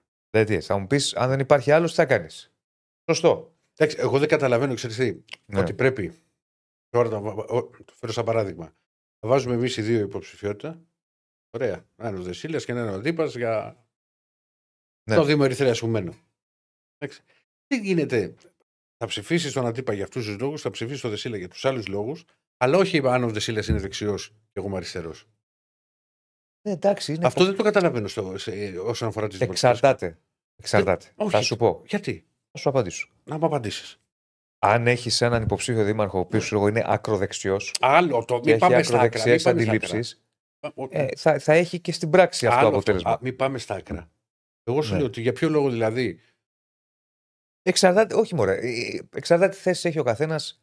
Δεν είναι ακριβώς. Είναι ακριβώς τη θέση. Δεν μπορεί να είναι και τελείως απολυτικ. Αλλά δεν με απασχολεί αυτό. Εμένα με απασχολεί γιατί εγώ θεωρώ ότι η πολιτική θα εφαρμοστεί κάποια στιγμή και σε τοπικό επίπεδο.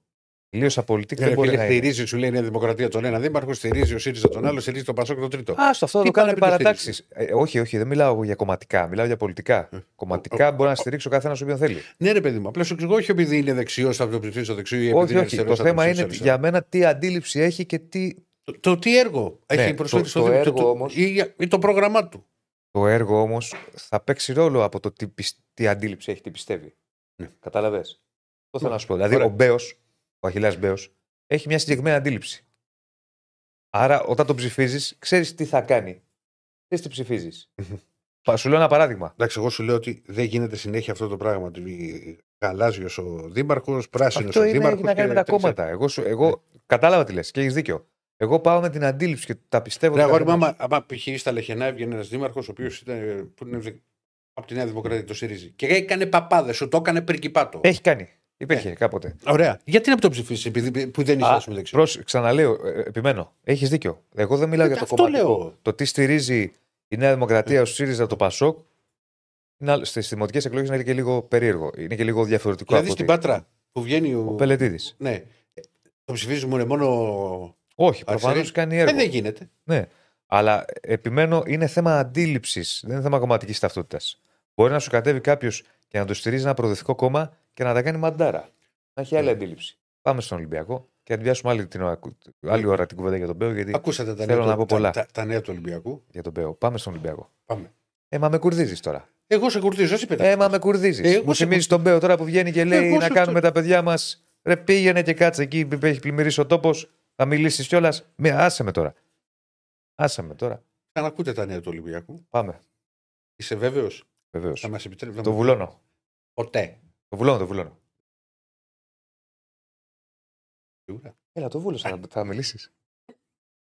Λοιπόν, ρίξε την κάρτα, Στέφανο, γιατί ο Μασούρας δεν είναι μόνο από όλα αυτά που τα οποία θα δείτε τώρα που έχει πετύχει στην εθνική και είναι κομική παρουσία του στα προκριματικά. Έχει βάλει 5 γκολ ο Μασούρας στα προκριματικά.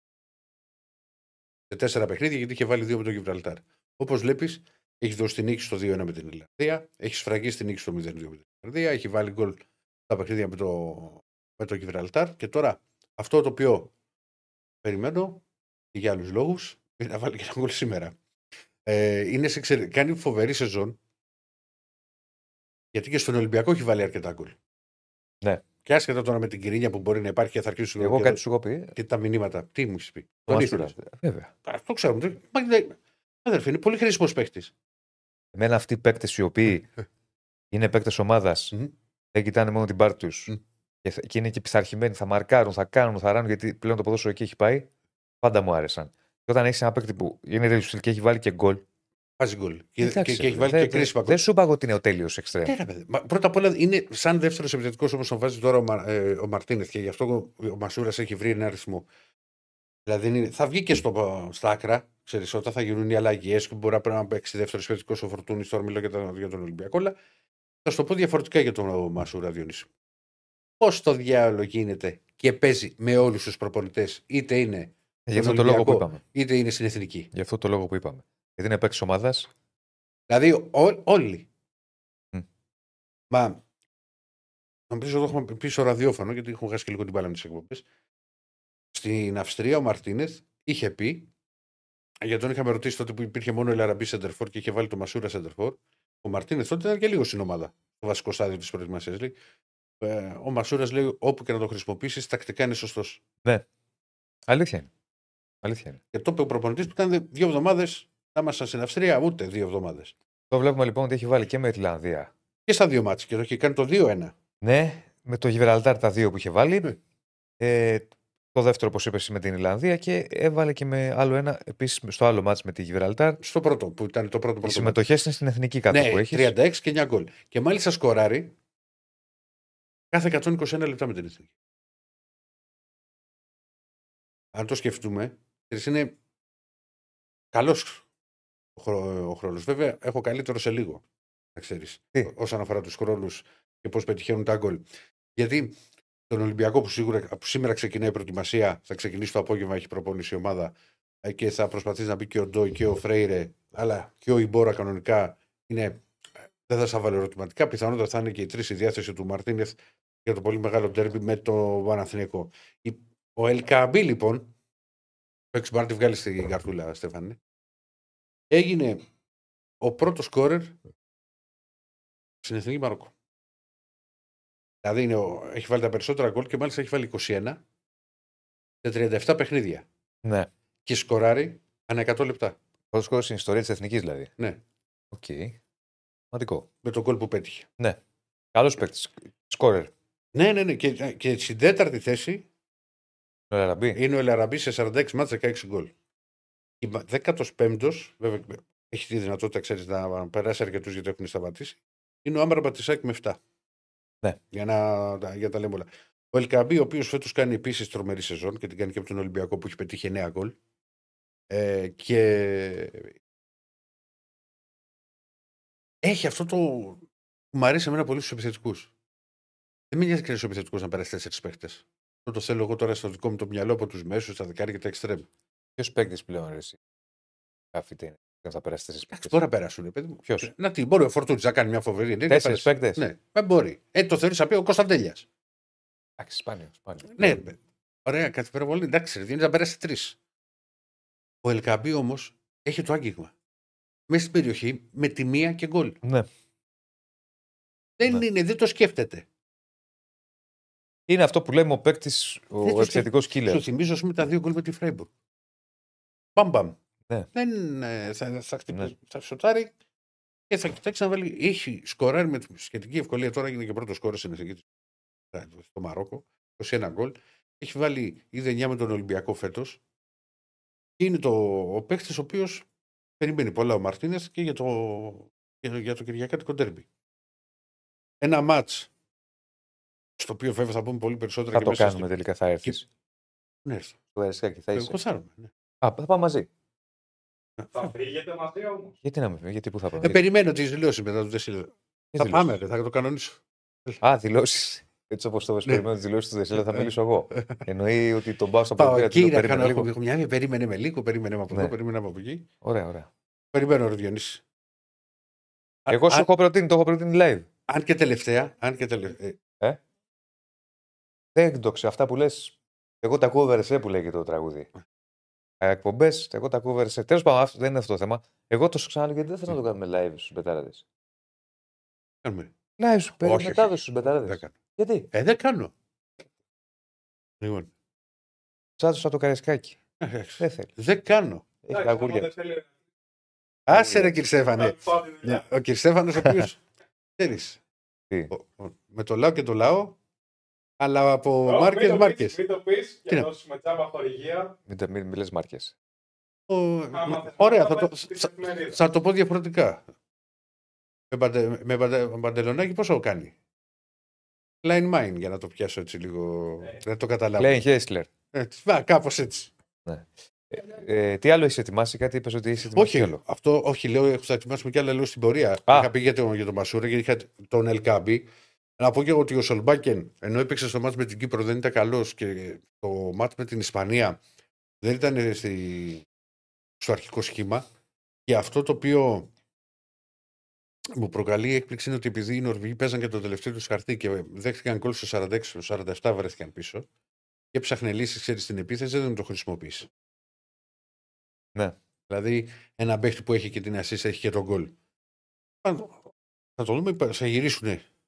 Όλοι για να ξεκινήσει ουσιαστικά η προετοιμασία. Τα εστήρια, όπως καταλαβαίνετε, δεν υπάρχει δείγμα. Και το λεπτάκι μην έχω ξεχάσει κάτι από το ρεπορτάζ. Είναι απλά είναι ένα παιχνίδι στο οποίο ο Ολυμπιακός θα ανακαλύψει την Αμερική, αλλά με νίκη νωρίς ξαφνεί πίσω του 6 βαθμούς τον Παναθηναϊκό. Δεν είναι, δεν είναι κάτι το οποίο μπορεί να περάσει παρατήρητο. Ναι. Πώς? Πάμε στον Αντώνη Τσακαλέ να ακούσουμε και Πάοκ. Πάμε και Πάοκ. Έχουμε φτάσει 2 παρά 20. Εξέλιξη, τι έχει ο Πάοκ? Έχουμε φτάσει 2 παρά 20. Για ρίξε. Γεια σου φίλε Αντώνη, καλησπέρα. Καλησπέρα. Γεια σου Αντώνη, καλή εβδομάδα. Μας είπε η Κωνσταντίνα Πανώτης ότι υπάρχει εξέλιξη. Τι εξέλιξη? Ναι, πριν από λίγο Πάοκ ανακοίνωσε την επέκταση του συμβολαίου του Ντομινίκ Κοτάρσκι μέχρι το 2028. Μάλιστα. Σημαντική εξέλιξη. Θυμίζω, ο Κοτάρσκι αποκτήθηκε το 2022 με έναντι 2,2 εκατομμυρίων ευρώ. Είχε συμβόλαιο μέχρι το 2026 και τετραετές. Και όχι μόνο βελτίωσε τους οικονομικούς όρους, δηλαδή τις απολαβές του, αλλά υπέγραψε και μεγαλύτερης διάρκειας συμβόλαιο. Ήταν κάτι που ο ΠΑΟΚ το ήθελε, ήταν κάτι που ο ΠΑΟΚ το πρότεινε, γιατί αντιλήφθηκε ότι υπάρχει πρόθεση και από την άλλη πλευρά. Βέβαια, ακούγεται λίγο περίεργο, δηλαδή το να λέω ότι υπάρχει πρόθεση από την άλλη πλευρά, να του δίνουν 5 δραχμές, να του δίνουν 8-9. Αυτό έλειπε. Υπάρχει όμως και το αλλά. Διότι ο ΠΑΟΚ ήθελε και στο νέο συμβόλαιο να μην υπάρχει ρήτρα εξαγοράς. Που πολλές φορές η πλευρά των ποδοσφαιριστών το θέτει ουσιαστικά για να γνωρίζουμε ποιο ποσό θα μπορεί να φύγει, ποιο είναι το ποσό που η κάθε ομάδα θα πρέπει να ξέρει. Ο ΠΑΟΚ σε όλες τις ανανεώσεις που έχει κάνει, ένα από τα πρώτα πράγματα που ζητάει είναι αυτό, να διαχειρίζεται εκείνος την υπόθεση, και οι παίκτες ένας-ένας δείχνουν να εμπιστεύονται τον ΠΑΟΚ, από την άποψη ότι ο ΠΑΟΚ έχει δείξει ότι όταν να γίνει πώληση και όταν έστω και να το πω έτσι πολύ απλά στο μιλητό, λέει στον ποδοσφαιριστή, ξέρεις, καταλαβαίνουμε ότι να φύγεις, ότι υπάρχει ενδιαφέρον, με αυτό το ποσό ξεκινάμε. Δεν υπήρχε φορά που σε ένα παίχνη να είπε ένα αλφα ποσό, να έρθει αυτό το ποσό και να άλλαξε στάση ο ΠΑΟΚ. Ναι. Ο Κοτάρκη από τη στιγμή που είναι ένας από τους πιο σημαντικούς παίκτες του ρόστερ, αυτό αποτυπώνεται πλέον και σε οικονομικές απολαβές. Καλώς τον Φυλακάς. Ναι. Είχε πέρυσι κάποιες στιγμές. Οι 4 ομάδες έχουν καλό τερματοφύλακα. Απλά αν ο ΠΑΟΚ έχει ένα ατού σε σχέση με τους υπόλοιπους, είναι ότι είναι ο πιο εξελίξιμος και βάσει ηλικίας. Ναι, πιο νέος. Αυτό προσέχει. Νέος είναι. Ναι, είναι ο πιο νεαρότερος. Από τη στιγμή που ηλικιακά είναι ο μικρότερος σχέση με τους άλλους, έχει στην αρχή και κάποια πράγματα που θα κάνει. Δηλαδή, πέρυσι έκανε κάποιες γκέλες. Μου έρχεται στο μυαλό, για παράδειγμα, το ΠΑΟΚ Παναθηναϊκός, όπου έχει κάνει το πέναλτι στο Σπόρα που είναι αχρίαστο. Αυτό παραμένει το αδύνατο του σημείο, αν μπορώ να πω, γιατί υπάρχουν, θυμάμαι εύκολα άλλες 2-3 φορές που έχει κάνει τέτοια έξοδο που είναι στα όρια του να βγω με τα χέρια, αλλά επειδή κάνω ένα πολύ δυνατό άλμα, να έχει υπάρχει πρόβλημα να βρω με τα χέρια ή ακόμα αν πατήσω καλά με τον αγκώνα τον αντίπαλο. Ναι. Αλλά είναι καλό, σου φαίνεται, είναι τερματοφύλακα. Όχι, μια χαρά είναι. Δηλαδή στη Λεωφόρο, στο πρόσφατο Παναθηναϊκός ΠΑΟΚ που το είδα και από κοντά, είχε συνεισφορά στο παιχνίδι του ΠΑΟΚ με σημαντικές επεμβάσεις. Καλός Παναθηναϊκός. Καλώς. Φαίνεται ότι έχει στοιχεία τα οποία μπορεί να εξελιχθεί και ακόμη περισσότερο. Ήταν μια και το ΠΑΟΚ είναι μία από τις λίγες αλλά σημαντικές μεταγραφές του Ζωζέ Μπότο, του πρώην αθλητικού διευθυντή, που το καλοκαίρι του 2022 ήταν και το πιο καυτό θέμα του τερματοφύλακα, και μάλιστα τότε ο Ζωζέ Μπότο έλεγε: δεν ξέρω αν θα πετύχω τις υπόλοιπες μεταγραφές, αλλά και τον Κοτάρσκι βάζω το χέρι μου στην φωτιά. Και είναι και ένας τεχνικός διευθυντής που έχει δείξει ότι ο τερματοφύλακας δεν έχει πέσει ποτέ έξω. Εκείνος είχε βρει και είχε φέρει στην ομάδα που δούλευε τον Έντερσον, τον Όμπλακ. Αυτοί οι 2 τερματοφύλακες είναι τα 2 εντός αγικών ατούτου στο βιογραφικό του, όταν είπε στους ανθρώπους του ΠΑΟΚ: ξέρετε, έχω βρει τερματοφύλακα, μην ανησυχείτε καθόλου, προχωράμε για τα υπόλοιπα. Και εννοούσε τον Κοτάρσκι. Τους διεθνείς τους είδες καθόλου, Ζίβκοβιτς και Κετσιόρα? Έπαιξε και ο Ντεσπότοφ. Και οι 3 έπαιξαν. Απλά κανένας δεν κέρδισε. Ειδικά η Βουλγαρία είναι τελευταία πλέον στον όμιλο, την πέρασε και η Λιθουανία.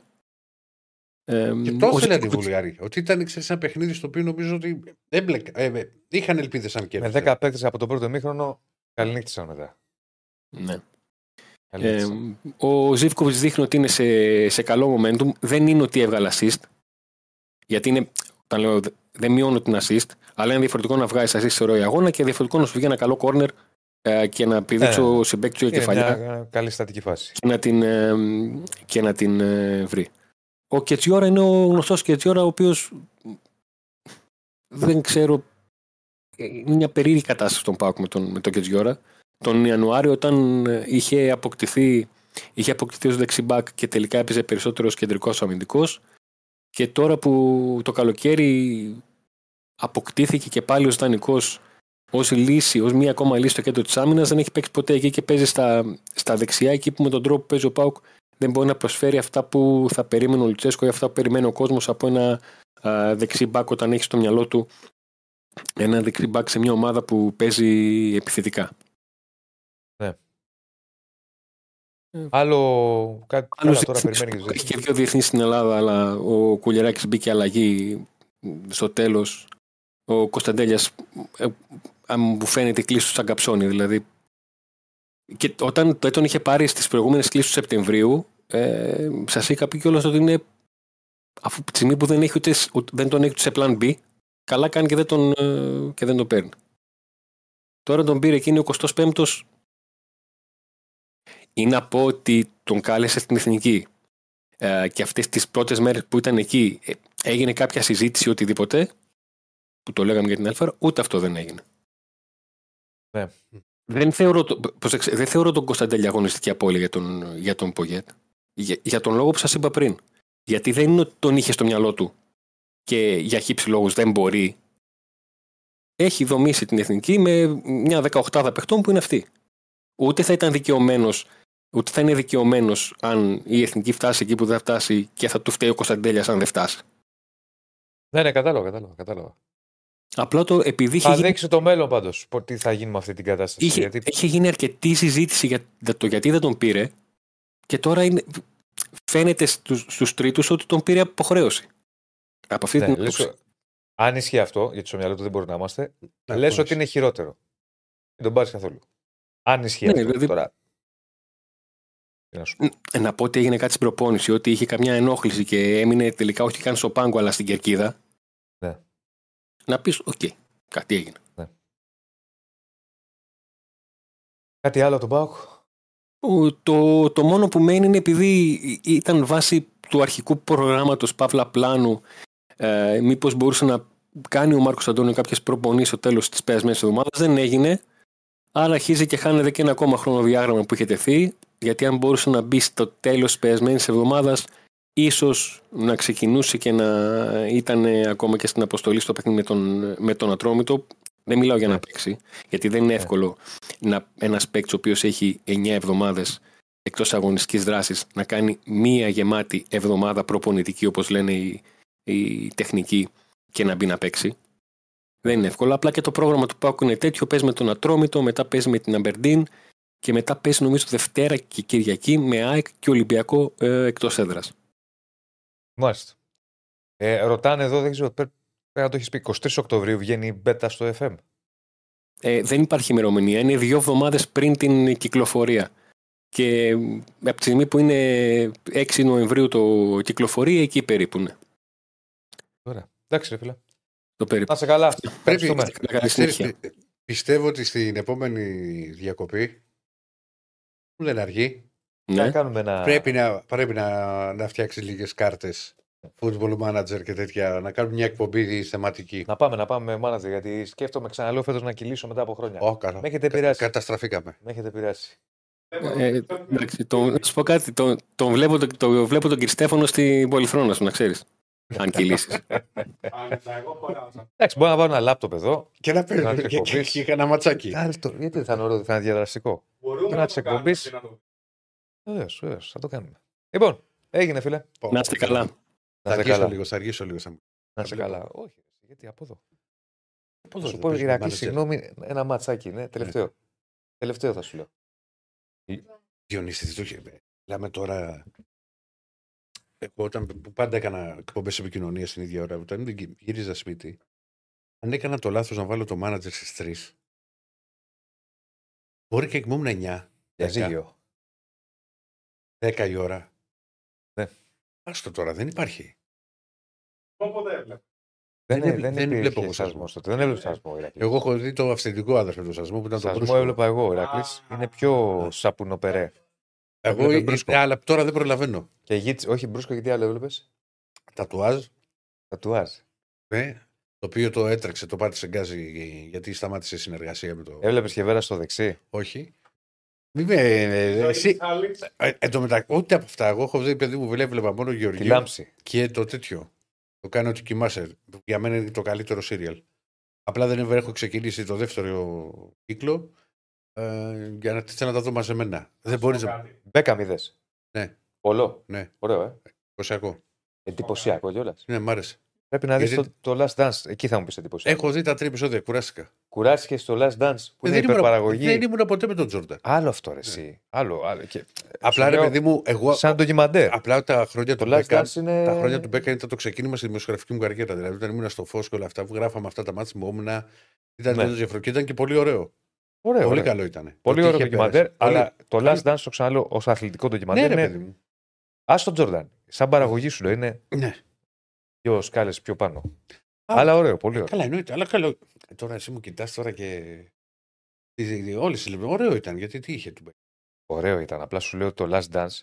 Ναι, γιατί είχε δύο σκάλες. Τι είχε πάει. Θα σου πω. Να μου πεις. Νούμερο 1. Ναι. Για ένα χρόνο το ESPN ήταν μέσα στα αποδυτήρια των Bulls. Ναι. Ακολουθούσε την ομάδα. Εκεί δεν μπορούσε να το κάνει. Ναι, ακολουθούσε την ομάδα παντού. Οπότε έχεις πλάνα και υλικό. Ναι. Όσο δεν πάει. Νούμερο 2. Μιλάνε θρύλοι εκείνης της ομάδας και κάθε επεισόδιο είναι σχεδόν αφιερωματικός σε αυτό. Α, καλά, γιατί και εδώ έγινε.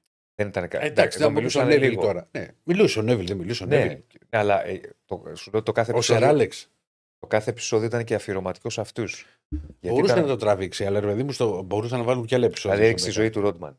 Έδειξε τη ζωή του Πίπεν. Πράγματα που. Δεν διαφωνώ. Δεν διαφωνώ, άλλο μέγεθος. Ωραίο, δεν λέω. Το ντοκιμαντέρ του Τέβες δεν το έχω δει. Όλο λέω θα το δω για το φίλο που στέλνει. Είχα δει λίγο με τους φίλους εκεί που πήγαινε. Ναι, δεν το αλλά δεν θυμάμαι γιατί το σταμάτησα. Πάντως δεν θα ήταν ωραίο. Να το προτείνουμε στους πενταράδες. Να μια νέα ιδέα. Να κάνουμε την παραγωγή. Να κάναμε ελληνικά. Μην το πεις και μας κλέψουν την ιδέα για τα ιδέα. Σιγά ρε κύριε Στέφανε. Ντοκιμαντέρ για μεγάλους Έλληνες αθλητές. Πειρές. Δεν κατάλαβα τι έχει το Netflix δηλαδή. Θα φτιάξουμε εμείς δικό μας. Betflix. Μπεταράδες. Το κατάλαβα. Διονύση. Τρελάθηκες. Δεν πάμε στον Άρη γιατί με εσύ σε κόβω και τον πλανήτη Άρη. Γιατί ρε φίλε. Το Netflix πώς έγινε δηλαδή. Όχι συνεχίζει. Να κάνουμε το Steflix. Steflix. Πάμε στον Νίκο Παπαδόπουλο. Γεια σου κύριε Νικόλα. Ήσασταν απολαυστικοί. Εγώ ρίχνω ιδέες. Δεν θέλει κανένας. Δεν έχεις χρόνο ούτε να έρθει και μου λες. Θα βρούμε χρόνο. Όταν υπάρχει κάτι καινούργιο βρίσκεις 24 ώρες. Βρούμε χρόνο.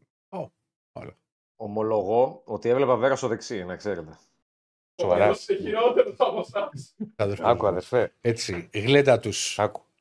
Έβλεπα βέρα μέσα... με διαμαντία μοιρά που ανακάτευε το ουίσκι με το μικρό δαχτυλάκι του χεριού. Το έκανε έτσι. Πάλι καλά που δεν είχε και νυχάκι. Όπως είχαμε παλιά που τον είχε. Μεγάλος Κος Καζάκος. Έλεος, να ρίξω τα φώτα. Έλεος, Ηρακλή. Έλα, Ηρακλή, μην το συνεχίζεις τώρα.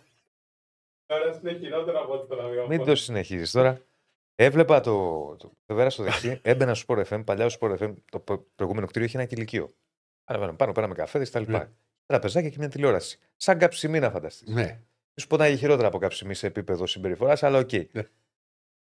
Και έμπαινα μέσα και ήταν ο Κώστας Μιαούλης, συνάδελφος, ο οποίος καθόταν το απόγευμα. Τι ώρα έπαιζε αυτό, 6-7, κάπου εκεί. Τότε ώρα ήταν. Καθόταν και έβλεπε τηλεόραση έτσι πάνω, μια προσοχή του λέει: τι βλέπεις, ρε. Βέρα στο δεξί. Παράταγε ό,τι είχε να κάνει και έβλεπε βέρα στο δεξί. Πάντα. Μάνα και το Πασκάλα. Άσε με, φύγε μου.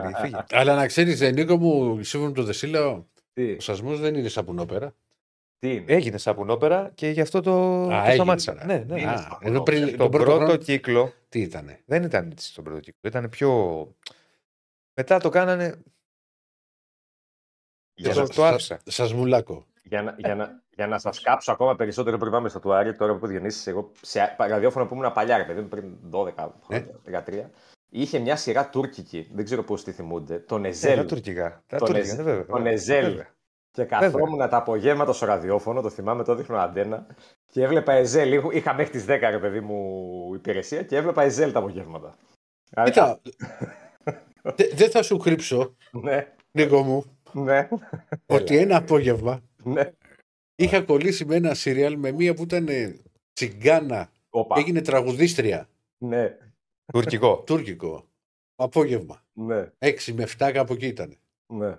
Τι λέει, όποτε ακούω για τουρκικά σίριαλ. Τα έχω δει, τα έχω προσπεράσει. Δεν έχω κάτσει ποτέ να δω. Δηλαδή δεν βλέπονται. Πραγματικά δεν βλέπονται. Όχι, ρε. Κάποια καλά έχουν βγει. Εντάξει, πλειοψηφία. Ναι, αμέσως. Όχι τα παλιά. Με τις βιντεοκασέτες που είχαν γεμίσει τουρκικά που έπαιρνε η μάνα μου και έβλεπε. Όχι τις βιντεοκασέτες. Ναι. Τα παλιά που τραγουδάγανε και έλεγα τον Ιμάμι. Είμαι, όποτε ακούω τουρκικά, ακούστε τώρα τι μου έρχεται στο μυαλό. Εποχή κρίσης, μεγάλης κρίσης, που γινόντουσαν οι απεργίες για πλάκα. Ναι. Δηλαδή έλεγες σε ποια απεργία θα πάω σήμερα, θα πάω εκεί. Τέλος πάντων, έχουν απεργία οι δημοσιογράφοι. Μαζευόμαστε τρεις ο Κούκος όπως πάντα νησιά, γιατί πάντα η κινητοποίηση των δημοσιογράφων είναι. Πάση περιπτώσει, όσοι μαζευτούμε, μαζευόμαστε. 100. Κάπου εκεί. Οι ίδιοι, πάντα. Οι ίδιοι, Ντούκα, το Πανό, ΕΣΥΑ, δικαιώματα δημοσιογράφου κτλ. Και περνά ένας τύπος, τότε πεζόταν και τα τουρκικά. Ένα μηχανάκι σταματάει, βλέπει τα Πανό των δημοσιογράφων. Α, Λουρουφιάνη, αυτό, δημοσιογράφοι κτλ. Μου βάνουνε τα τουρκικά στην τηλεόραση. Και με πιάσε εμένα τώρα, ρε αδερφέ, του λέω, ποια τουρκικά σου βάνουμε? Στην κλάσσα σου. Δεν βάνετε, λέει, τα τουρκικά στην τηλεόραση. Τα βάζουμε εμείς τηλεόραση. Βάζουν οι ιδιοκτήτες. Το βλέπεις? Το βλέπω, μου λέει, μ' αρέσει. Τότε διαμαρτύρες, του λέω. Μας κοροϊδεύεις, ρε, του λέω. Απλά θες να φωνάξεις. Ένα μυθικό τύπο. Τέλος πάντων. Λοιπόν, για πάμε στα του Άρεως. Στα του Άρεως.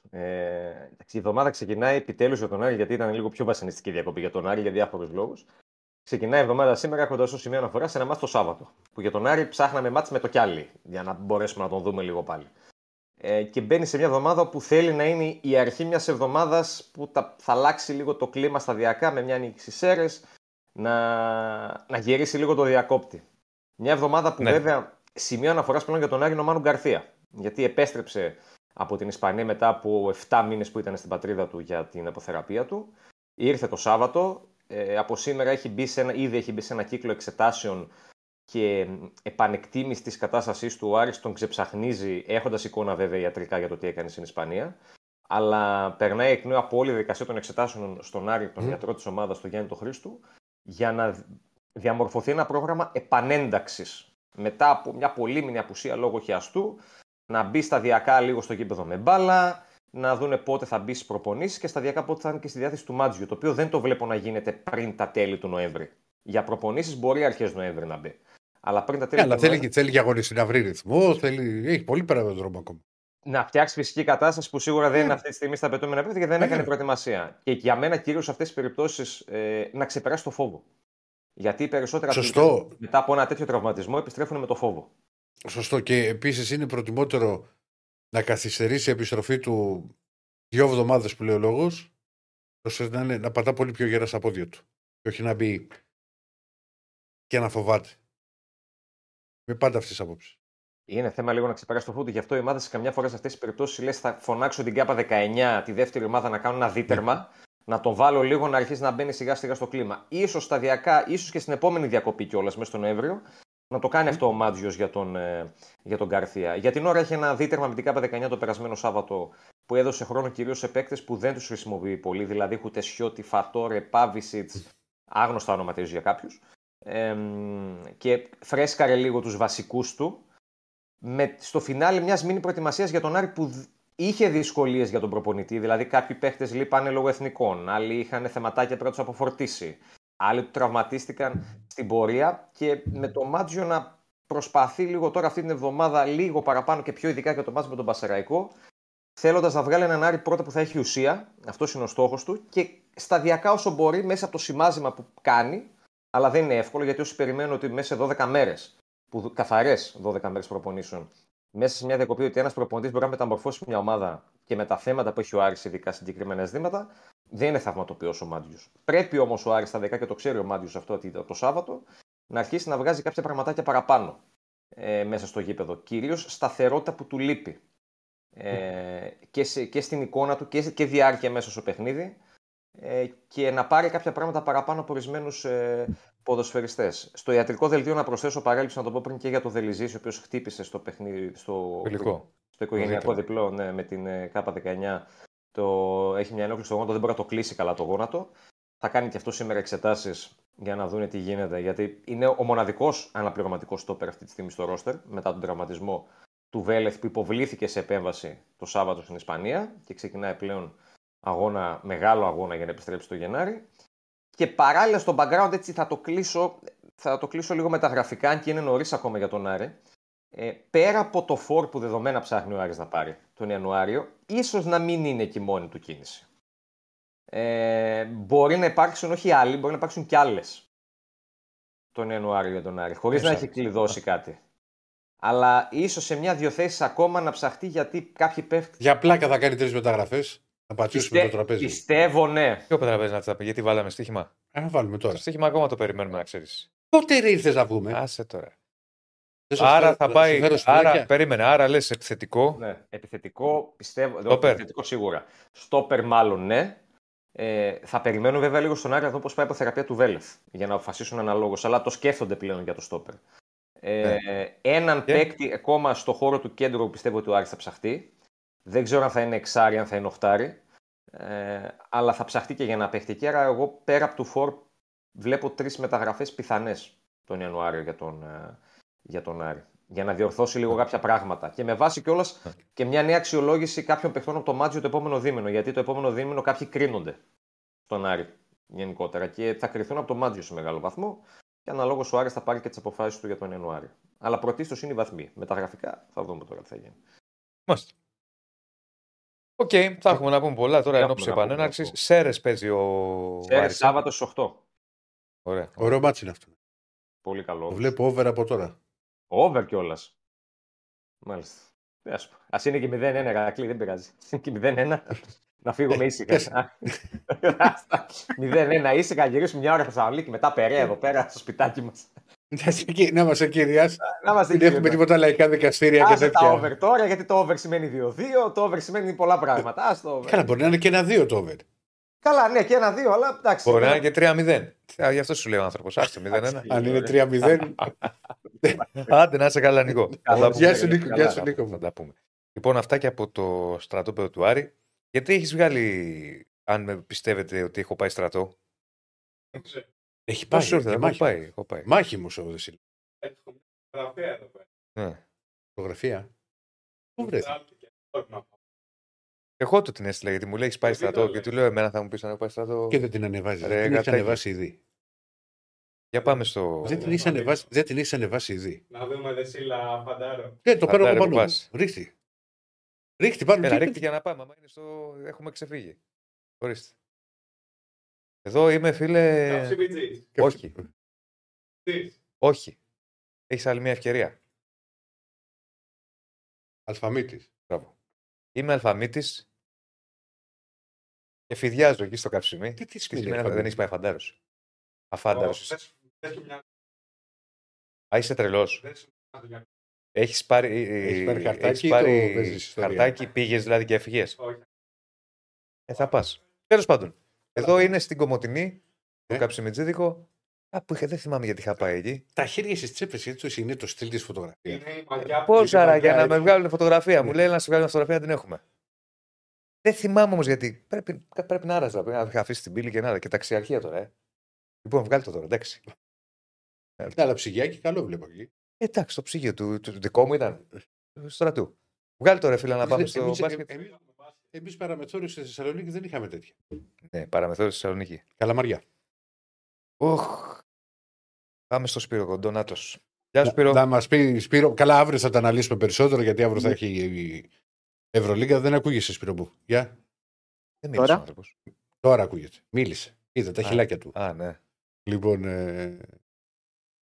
θα τα πούμε περισσότερο γιατί έχουμε φτάσει και στο τέλος της εκπομπής. Ας πούμε, για πάμε λίγο με τα νέα των ομάδων, γιατί έρχεται. Ακριβώς, πάμε πολύ γρήγορα. Εβδομάδα. Για τον Ολυμπιακό, αυτός που είναι εκτός για την εβδομάδα είναι ο Μακίσικ. Από εκεί πέρα ο Σίγμα αύριο θα δώσει το παρόν, όπως δήλωσε ο Γιώργος Μπαρτζόκας, ενώ θα αποφασιστεί τελευταία στιγμή η συμμετοχή του Williams Goss, ο οποίος, όπως είπε ο προπονητής του Ολυμπιακού, θα παίξει είτε την Τρίτη είτε την Πέμπτη. Δεν θα επιστρέψει, δηλαδή μπορεί να παίξει και την Τρίτη και την Πέμπτη, αλλά δεν θα έχει πάρα πολύ και ο Goss αλλά και ο Σίγμα. Και στο άλλο στρατόπεδο του Παναθηναϊκού πέταξε πριν από λίγη ώρα για την Κωνσταντινούπολη με 3 ώρες καθυστέρηση, γιατί υπήρξε ένα μικρό πρόβλημα με κάποιον επιβάτη στο αεροπλάνο. Θα είναι εκτός ο Παπαπέτρου, ταξιδεύει ο Σλούκας, θα δούμε πριν από τον Τζάμπο. Ο Παπαπέτρου γιατί αυτό παίξει? Παπαπέτρου είναι το γνωστό πρόβλημα στο γόνατο. Ο Παπαπέτρου νιώθει ενοχλήσεις ακόμα, δεν είναι στο 100%. Προσπαθεί να το ξεπεράσει αυτό, όπως έχουμε πει, με συντηρητική αγωγή. Όταν νιώθει ενοχλήσεις, θα μένει εκτός για τα παιχνίδια. Είναι θέμα αυτό όμως. Ισχύει. Αυτό δεν, παιδί μου. Δηλαδή, άμα σε πηγαίνει μία έτσι, μία αλλιώς, είναι θέμα για την ομάδα αυτό. Ναι. Για τον παίκτη, φυσικά έτσι. Και φυσικά και ο παίκτης είναι το πώς θα είναι ψυχολογικά, αν θα είναι έτοιμος να το ζωήσει λίγο παραπάνω ή όχι. Οπότε αυτό είναι πολύ σημαντικό για το πώς θα είναι. Και αυτό τώρα το πάει κάποιος συντηρητικά για να μην πει, ξέρεις, στο χειρουργείο. Εγώ το καταλαβαίνω. Ένας παίκτης δεν σου λέει, άμα μπω χειρουργείο, θα μείνω έξω. Καναδί. Να μείνω ανάλογα, ξέρεις. Λοιπόν. Αλλά αν όμως είναι να πηγαίνει μία-μία. Ναι, έπαιξε τα 2 προηγούμενα Παπαπέτρου. Δεν θα παίξει αύριο με την Φενέρ στο παιχνίδι του Παναθηναϊκού. Ο Ολυμπιακός παίζει με το Μιλάνο. Είναι νωρίς το παιχνίδι του Ολυμπιακού. Νομίζω 8 και 4 και 10 παρατέταρτο είναι το παιχνίδι του Παναθηναϊκού στην Τουρκία με την Φενέρ. Αυτά ουσιαστικά για τις δύο ομάδες. Αρχίζει και το μπάσκετ. Με Παπαγιάννη και η Τούδη απέναντί του Παναθηναϊκός. Πρώτη μάχη εναντίον Παναθηναϊκού Παπαγιάννη. Έτσι, μετά την αποχώρησή του από τους πράσινους. Και ο Καλάθης είναι διαθέσιμος, δεν θα είναι ο Ντόρση, ο οποίος έχει ένα πρόβλημα στο πόδι, το οποίο είναι αρκετά σοβαρό και μπορεί να τον κρατήσει μέχρι και 2 μήνες εκτός δράσης. Είναι ένας τραυματισμός που κόμψε. Κάπου διάβασα και για 3 κιόλας, να ξέρεις. Ναι, είναι κάτι ύπουλο και για τον Ντόρση, που στάθηκε άτυχος στο παιχνίδι της Παρασκευής. Κοίτα, Σπύρο, είναι πολύ απαιτητική η σεζόν. Εγώ δεν έχω καταλάβει για ποιο λόγο βάλανε και 3ο ελληνικό πρωτάθλημα να μπει και ο διάμεσος γύρος. Εκεί δηλαδή πετάχτηκε να υπάρχει και άλλο τέρμιο και Ολυμπιακού Παναθηναϊκού. Μιλάω για το Ολυμπιακό και Παναθηναϊκό, γιατί ξέρεις οι ομάδες που έχουν και την Ευρωλίγκα που είναι πολύ φορτωμένο το πρόγραμμα. Δεν έχει γίνει η NBA η Ευρώπη για να παίζουν μάτς σε 7 μέρες 4 παιχνίδια. Γιατί στο NBA ακόμα και τα ταξίδια που δεν θα τα κάνουν στο εξωτερικό και τσάρτερ να κλείσει που θα έκλεισε ο Ολυμπιακός ή ο Παναθηναϊκός είναι όμως κανονικό αεροπλάνο. Αεροπλάνα στο NBA. Είναι πολυθρόνες για τους παίχτες. Είναι δικά τους. Ακριβώς. Δηλαδή κάθονται και κάνουν τα ταξίδια και πολλές φορές τους βάζουν όταν θα αλλάξουν. Θα έχουν μακρινό ταξίδι, παίζουν 4 και 5 παιχνίδια μαζεμένα εκτός. Δεν είναι το ίδιο πράγμα και έχουν ρόστερ με 18 παίχτες και μια δεύτερη ομάδα από πίσω. Ισχύει αυτό, ισχύει. Και μιλάμε για καταστάσεις οι οποίες είναι εντελώς διαφορετικές από την Ευρώπη. Πολύ λίγες ομάδες χρησιμοποιούν πτήσεις τσάρτερ. Υπάρχουν πτήσεις οι οποίες είναι πολύ μακρινές. Όπως Λιθουανία, παραδείγματος χάρη, που είναι ένας δύσκολος προορισμός για τις ομάδες της Ευρωλίγκας. Και εκεί, αν δεν βάλεις τσάρτερ, τότε θα έχει τεράστια ταλαιπωρία. Να θυμίσουμε ότι η Βιλερμπάν στο παιχνίδι της Πρεμιέρας στη Σερβία με τον Ερυθρό Αστέρα πήγε αυθημερών. Που αυτό στο NBA δεν νοείται ως λογική. Δηλαδή να φτάσει. Καλά, άμα έχεις κενό. Άμα έχεις κενό, εννοείται, άμα έχεις κενό, δεν πας αυθημερών, πας από την προηγούμενη. Η Βιλερμπάν πήγε εκείνη τη μέρα και μπήκε τραγικά σε εκείνο το μάτς και έχασε πάρα πολύ εύκολα. Σπάνιο αυτό. Δεν το κάνεις εύκολα. Ναι.